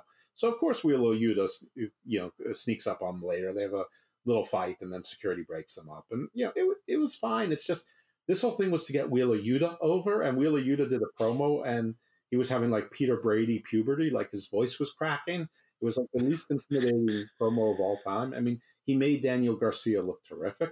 He made Jungle Boy seem okay. He made Sanjay Dutt tolerable. By the way, Sanjay Dutt, uh, Jay Lethal, and Satnam Singh cut one of their, you know, cut to a different scene promo where they're the three of them are by that ladder. They're always by that same goddamn ladder every week.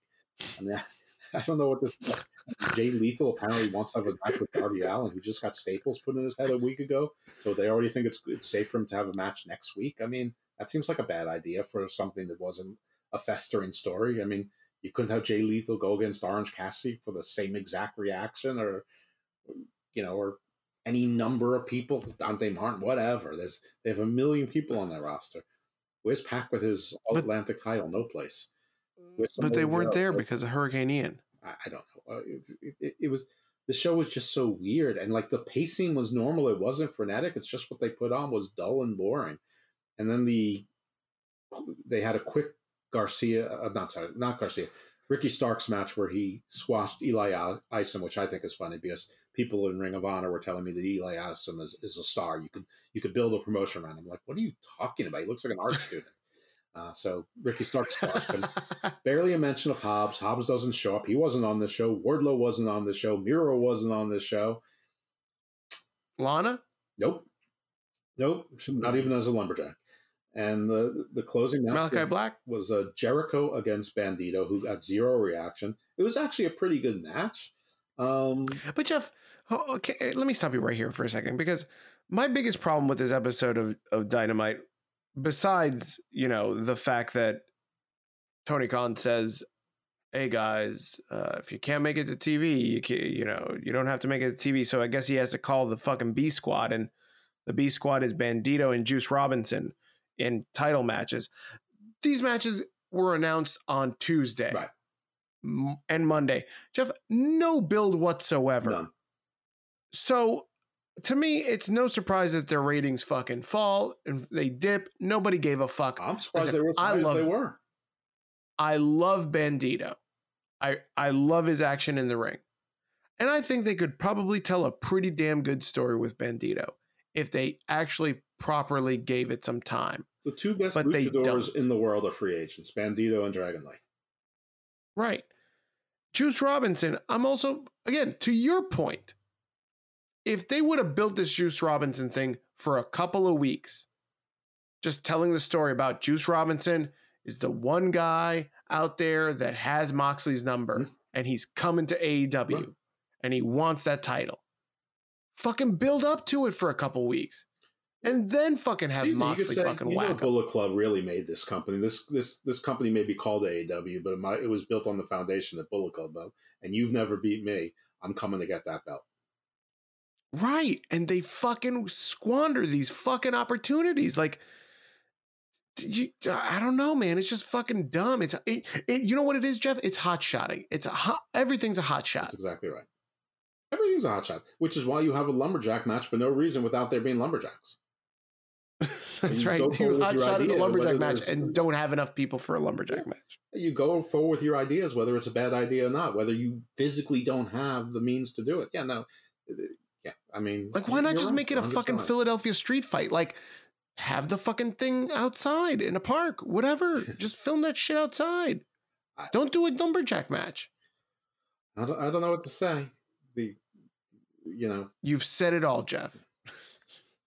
Yeah. What else we got, Jeff? Here, uh, what what else we got? They moved Battle of the Belts four from Saturday, October eighth, to Friday, October seventh, so it doesn't conflict with Extreme Rules. So it's going to be like Grand Slam, where you have ten to eleven Rampage and eleven to twelve Battle of the Belts four. I have I don't know what the card is. I'm not sure if they they, they promote so many matches so quickly. I mm-hmm. really can't keep track of what's what, but I, I guess we'll know by next week uh, what or not or not. That's that's true. um, what else happened in AEW? I don't really think anything. I think we covered. It. I mean, just the ratings, which we'll get to later on. I mean, NXT, not much to note. There was the debut of Sol Ruca, who is sort of like Oh, Nikita Lyons, where she met Tiffany Stratton. Um, she's like doing a surfer gimmick. She Love it. she's a little bit robotic, and she's definitely green.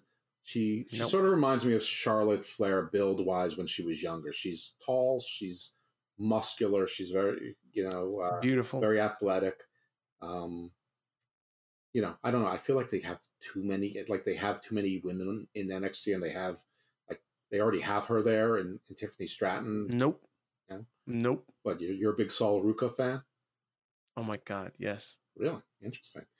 I, I've not seen you had a reaction to anything on NXT like this before. Oh my God. Well, listen. The only draw for me is is Mandy Rose Yeah, well, Sol on, like the on NXT, and now Mandy Sol Ruca. She's got she's Nope, as a she's- surfboard. She's, she's so lovely. Okay, I love Sol Ruca. all What's right. her finishing Sol, move? Doesn't you're, matter. You're on notice. Uh, if you're looking to trade oh, I'm, I've noticed you. Big Daddy Cool is you know call him. It's easy to find. You can tweet That's him right. at Big Daddy Cool You want to be Mrs. Big Daddy. Cool? at Hammerlock. Yeah, Send me an email. you can be yeah. You could be Mrs. Cool, or, or maybe he can be uh. Mr. Ruca. You never know. Um, so we're gonna have a triple threat at Halloween Havoc for the NXT title. Bron Breakker, who actually did something funny by referencing Steiner math, saying you have a thirty-three uh, thirty-three and a third percent chance of winning.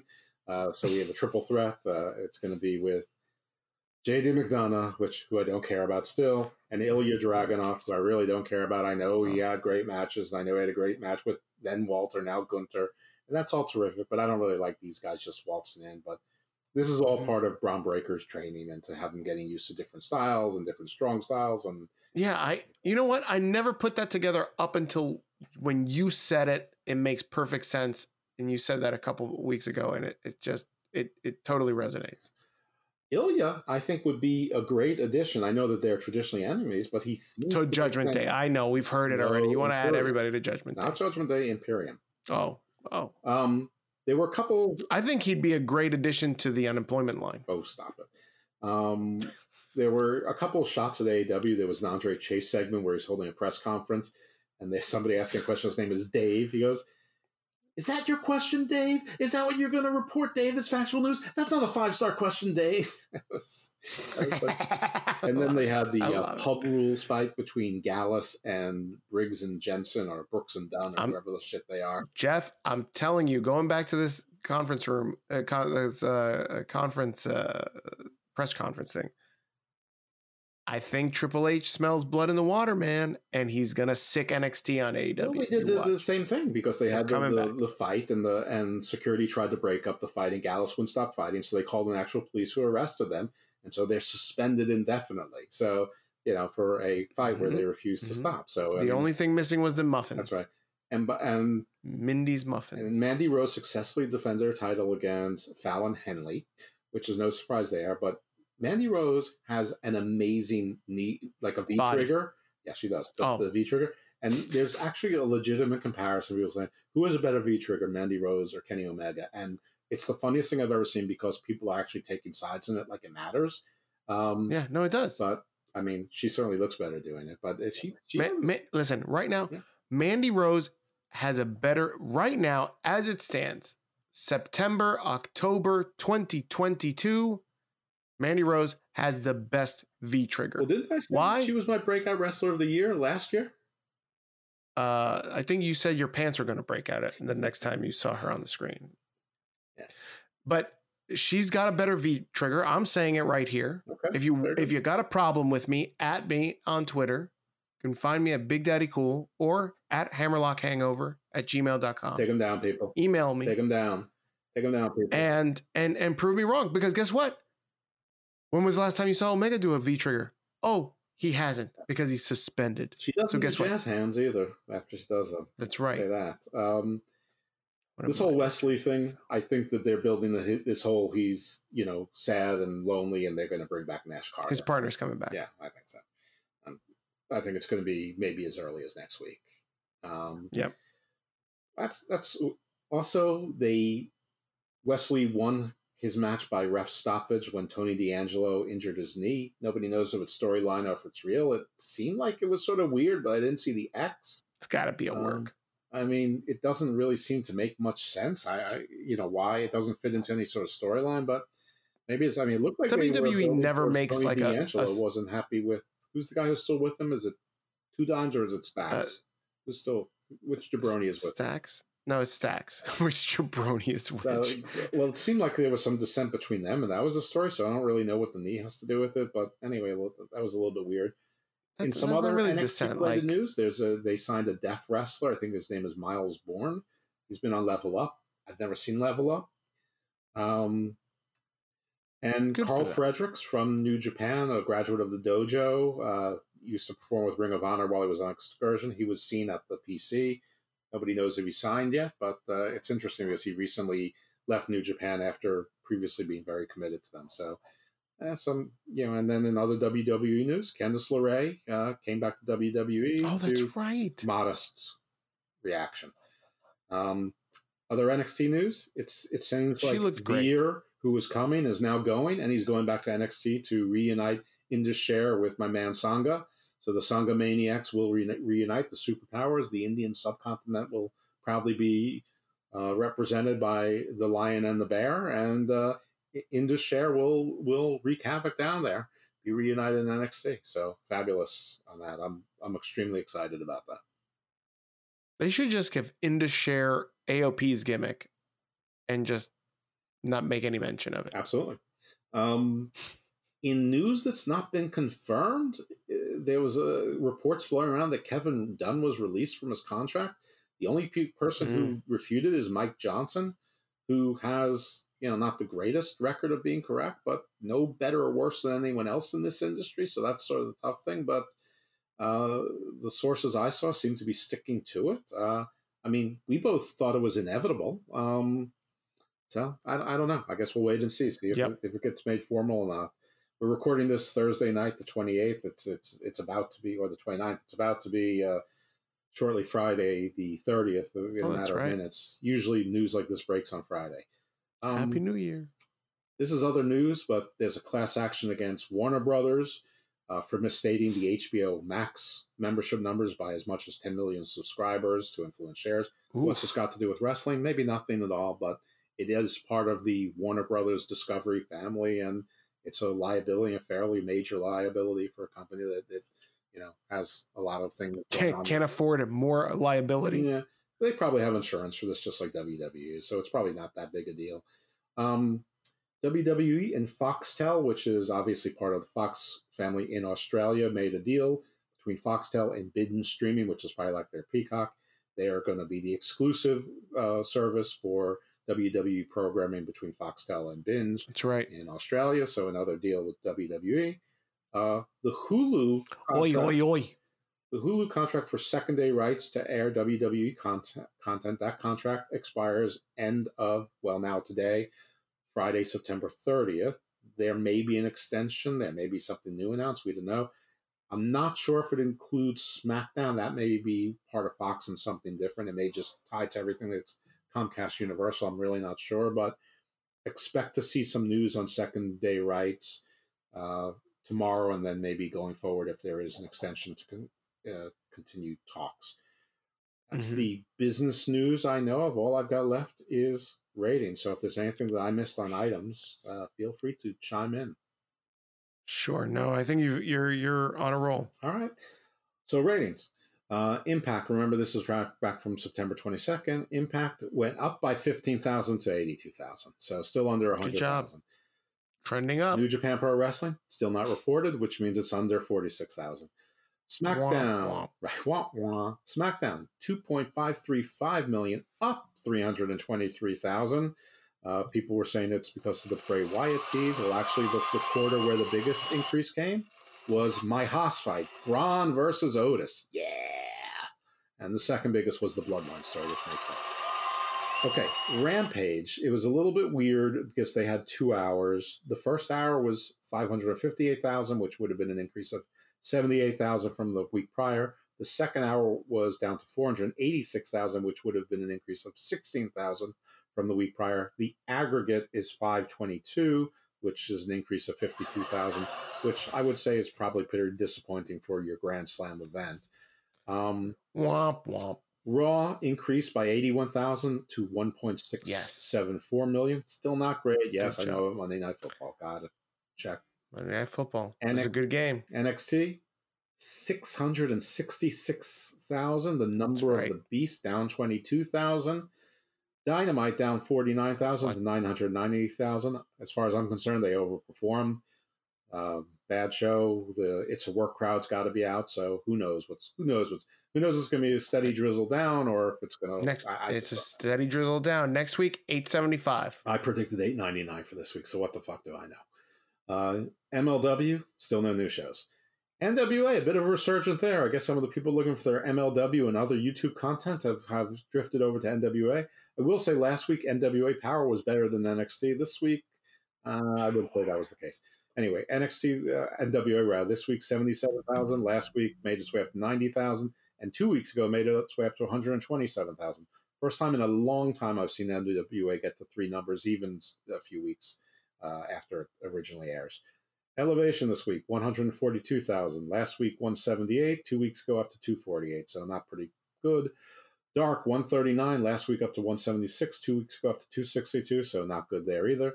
New Japan Strong, this week, 9.8 or, or 9,800. Last week, for whatever reason, still only at 4,700, which is weird. And two weeks ago to now, so three episodes ago, six, 6,900, which is weird. So I don't know what the 9.8 spike came from.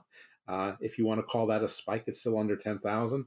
Uh, they also aired Capital Collision on YouTube this week, two days ago or three days ago, which was a pay per view. It was actually in DC. I think it was from about three months ago. And as of today, 119,000 people have watched that, which I would say is, you know, it's dated, but it's still a free pay per view. So anyway, that that's that's the ratings that I got. All right. What was TNA's again? 82,000 on the 22nd, not the 28th. Is that up or down? It's up by 15,000. Mickie James is a draw. Uh, maybe. Maybe Thursday Night Football isn't as much as of a draw. Or Thursday Night Football on Amazon Prime. Mickie James is a draw. I'm writing it down. Um, yeah, that is it, guys. This is uh, Hammerlock Hangover, episode 102. Thanks for tuning in. We are going to read the plugs and skedaddle. Jeff, go for it. You can find me at Icarus Fell MD on Twitter. We've already talked about Big Daddy Cool's Twitters. Um, you can also find me on the PWC on a number of shows there. There's some of those cross pollinate with Channel Attitude and uh, Hameen Media Group. Uh, I was on Dollar Club Wrestling earlier this night, so you can check that out if you like. I've been on there two out of the last three weeks, so respect the dollar. Thanks to those guys. Thanks to Wrestling Soup Network for hosting us. Thanks to the PW Hustle. Thanks to Hameen Media Group. Uh, thank, thanks to obviously the PWC, but I'm a part owner, so I guess I really don't need to thank myself. Um, my non wrestling podcasts are Garden of Doom and Garden Views. So we're going into October, so Spooktober. So we, you know, so for September, the last episode was dropped Wednesday. That was on Astrology 101. So if you're wondering what's up with astrology, you can check that out. A nice primer course. But this this week we're going into voodoo, and I have a I got a voodoo priestess who's both a voodoo priestess in Haitian voodoo and New Orleans voodoo. And we did a voodoo primer 101, so it's going to get spooky. And, and hopefully tomorrow I'm going to record a show with the Vampire King of New Orleans. I already recorded shows with the Mm. hosts of Legendary Africa and the Asian Tapestry for folklore and scary legends from Asia and Africa for two different Halloween themed shows. We're going to do Nazis and the Occult this this month as well. Uh, maybe something on Giants of South America. So I'm going to be looking for all sorts of spooky stuff this month to, to keep you. Oh, and a and a garden views on taxes. So what's what and estate taxes. So death and taxes. What's what's scarier? than What's those scarier things? than taxes? Wonderful. So what what's scarier than that? So check out Garden of Doom and Garden Views. You can get all three shows, including Hammerlock Hangover, on the Wrestling Soup Network. You can find all three shows on PWC, among other places. Or if you go to the PWC website at PWC network uh, at podbean.com or something like that, um, you can pick the shows individually. You don't even have to download. You can just go on there and play them individually. Jeff, you know, um, something has come up in my um, periphery in my feed lately, and I wanted to discuss this with you. This is not wrestling related, Oh um, but it is Jeff related, and I, I want to know. This seems like it's right up the alley of Garden of Doom, um, and it's this moronic notion that we're all living in a simulation. Have you heard about this? Of course. Simulation theory. Mm-hmm. This is fucking ridiculous, Jeff. Of course, it's ridiculous.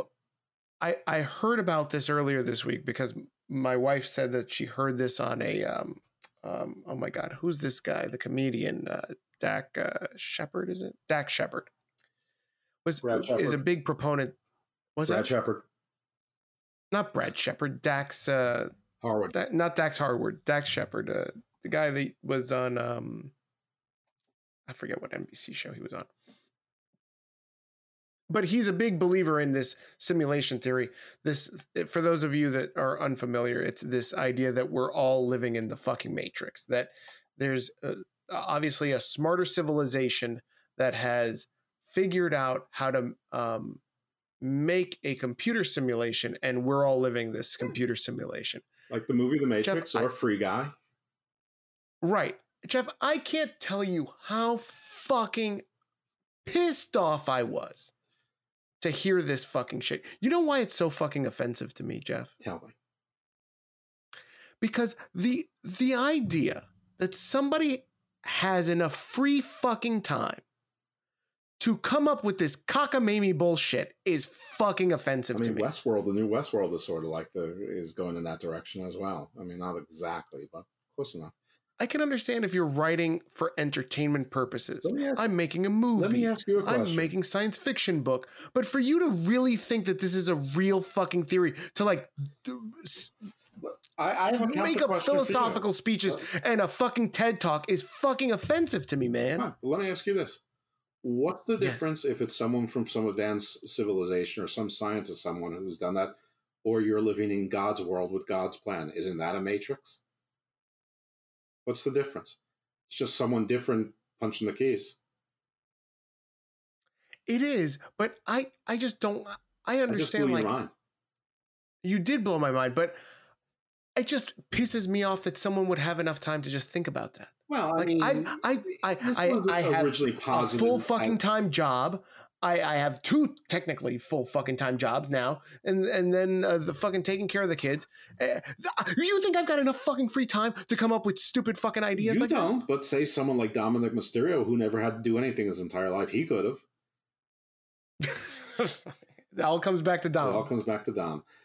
Um, yes, I've heard it, and all I will say to you is that the greatest cure or answer or reaction to insecurity, fear, and uncertainty is to convince yourself that someone or something else is controlling everything, whether it's God, whether we're in the matrix in a simulation, whether it's aliens, whether it's 10 families or 13 houses or the Illuminati, whether everything's a conspiracy. That's why everyone, because, because we're in very uncertain times, everything's a conspiracy, and there's always a they controlling everyone, the elites.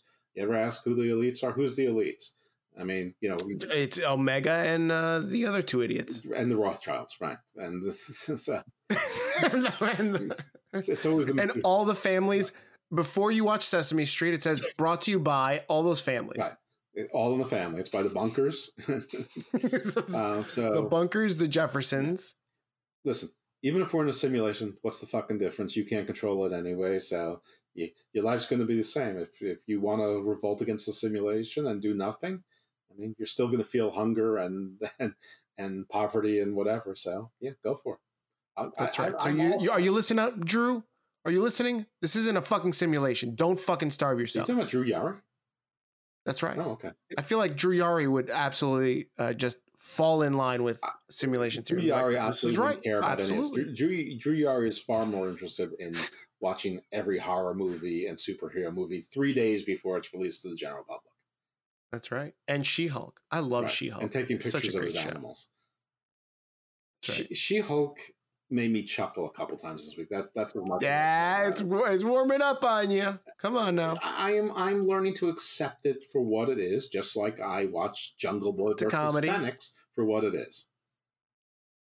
Right. I still don't think It's, it's, a comedy. Good show. It's it's a it's a great show. It's entertainment. It's it's a Really, 30 minute it's it's it's it- Harvey Birdman. Huh? Have you ever watched Harvey Birdman on on Adult Swim? It's it's about 25 minutes, which is a pretty good time killer. And Disney's one of those stations that if you pause it, it'll stay paused for hours. So it's fun.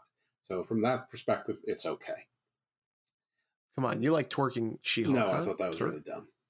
That was fucking amazing. And I know that she did it in the comic books. I don't care. It's still dumb.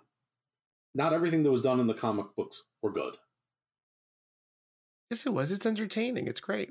It's got Megan the Stallion. You know Megan the Stallion, right? Ma- By the way, Megan the Stallion, not an indie wrestler. Just wanted to make that clear to you, all- since you thought Action Bronson was all, a- an indie wrestler. You don't know because it's Megan the Stallion, not Megan the Stallion. The. I know it's Megan the Stallion. it's Megan the. Stallion. So I apologize to I know for, from Megan from the Stallion. WAP. I mean, that, other than that, I wouldn't. But No, WAP was um, Cardi B. and Megan the Stallion, Oh, you're right. and yes. and the and you. the Jenner girl. You know, and the Jenner girl. the You mean house. Caitlyn? Got some hoes in the, The- house. The Jenner girl, Caitlyn. I don't know. Kylie, maybe. I, I don't know. I, I don't. I don't. Ky- I don't Ky- know and Kylan celebrities. I, Oh my God, we we have talked about it all this week. Look at this. It was a potpourri indeed. but I, I know of- Megan the Stallion because she's Cardi B adjacent, and then I mean, you know, I'm the, the captain of the Cardi B fan club. Oh, of course. I mean, Yeah. Who knows more about W- WAP than you? Yeah, it was that that's the greatest song of the decade. Absolutely, the decade, the century. How about that? Could be. There you go. Yeah, it, it, it is. It's the it it's, it's a the greatest song. generational song. It is the greatest song in this entire It's simulation. MJF of songs. It's a generational talent song.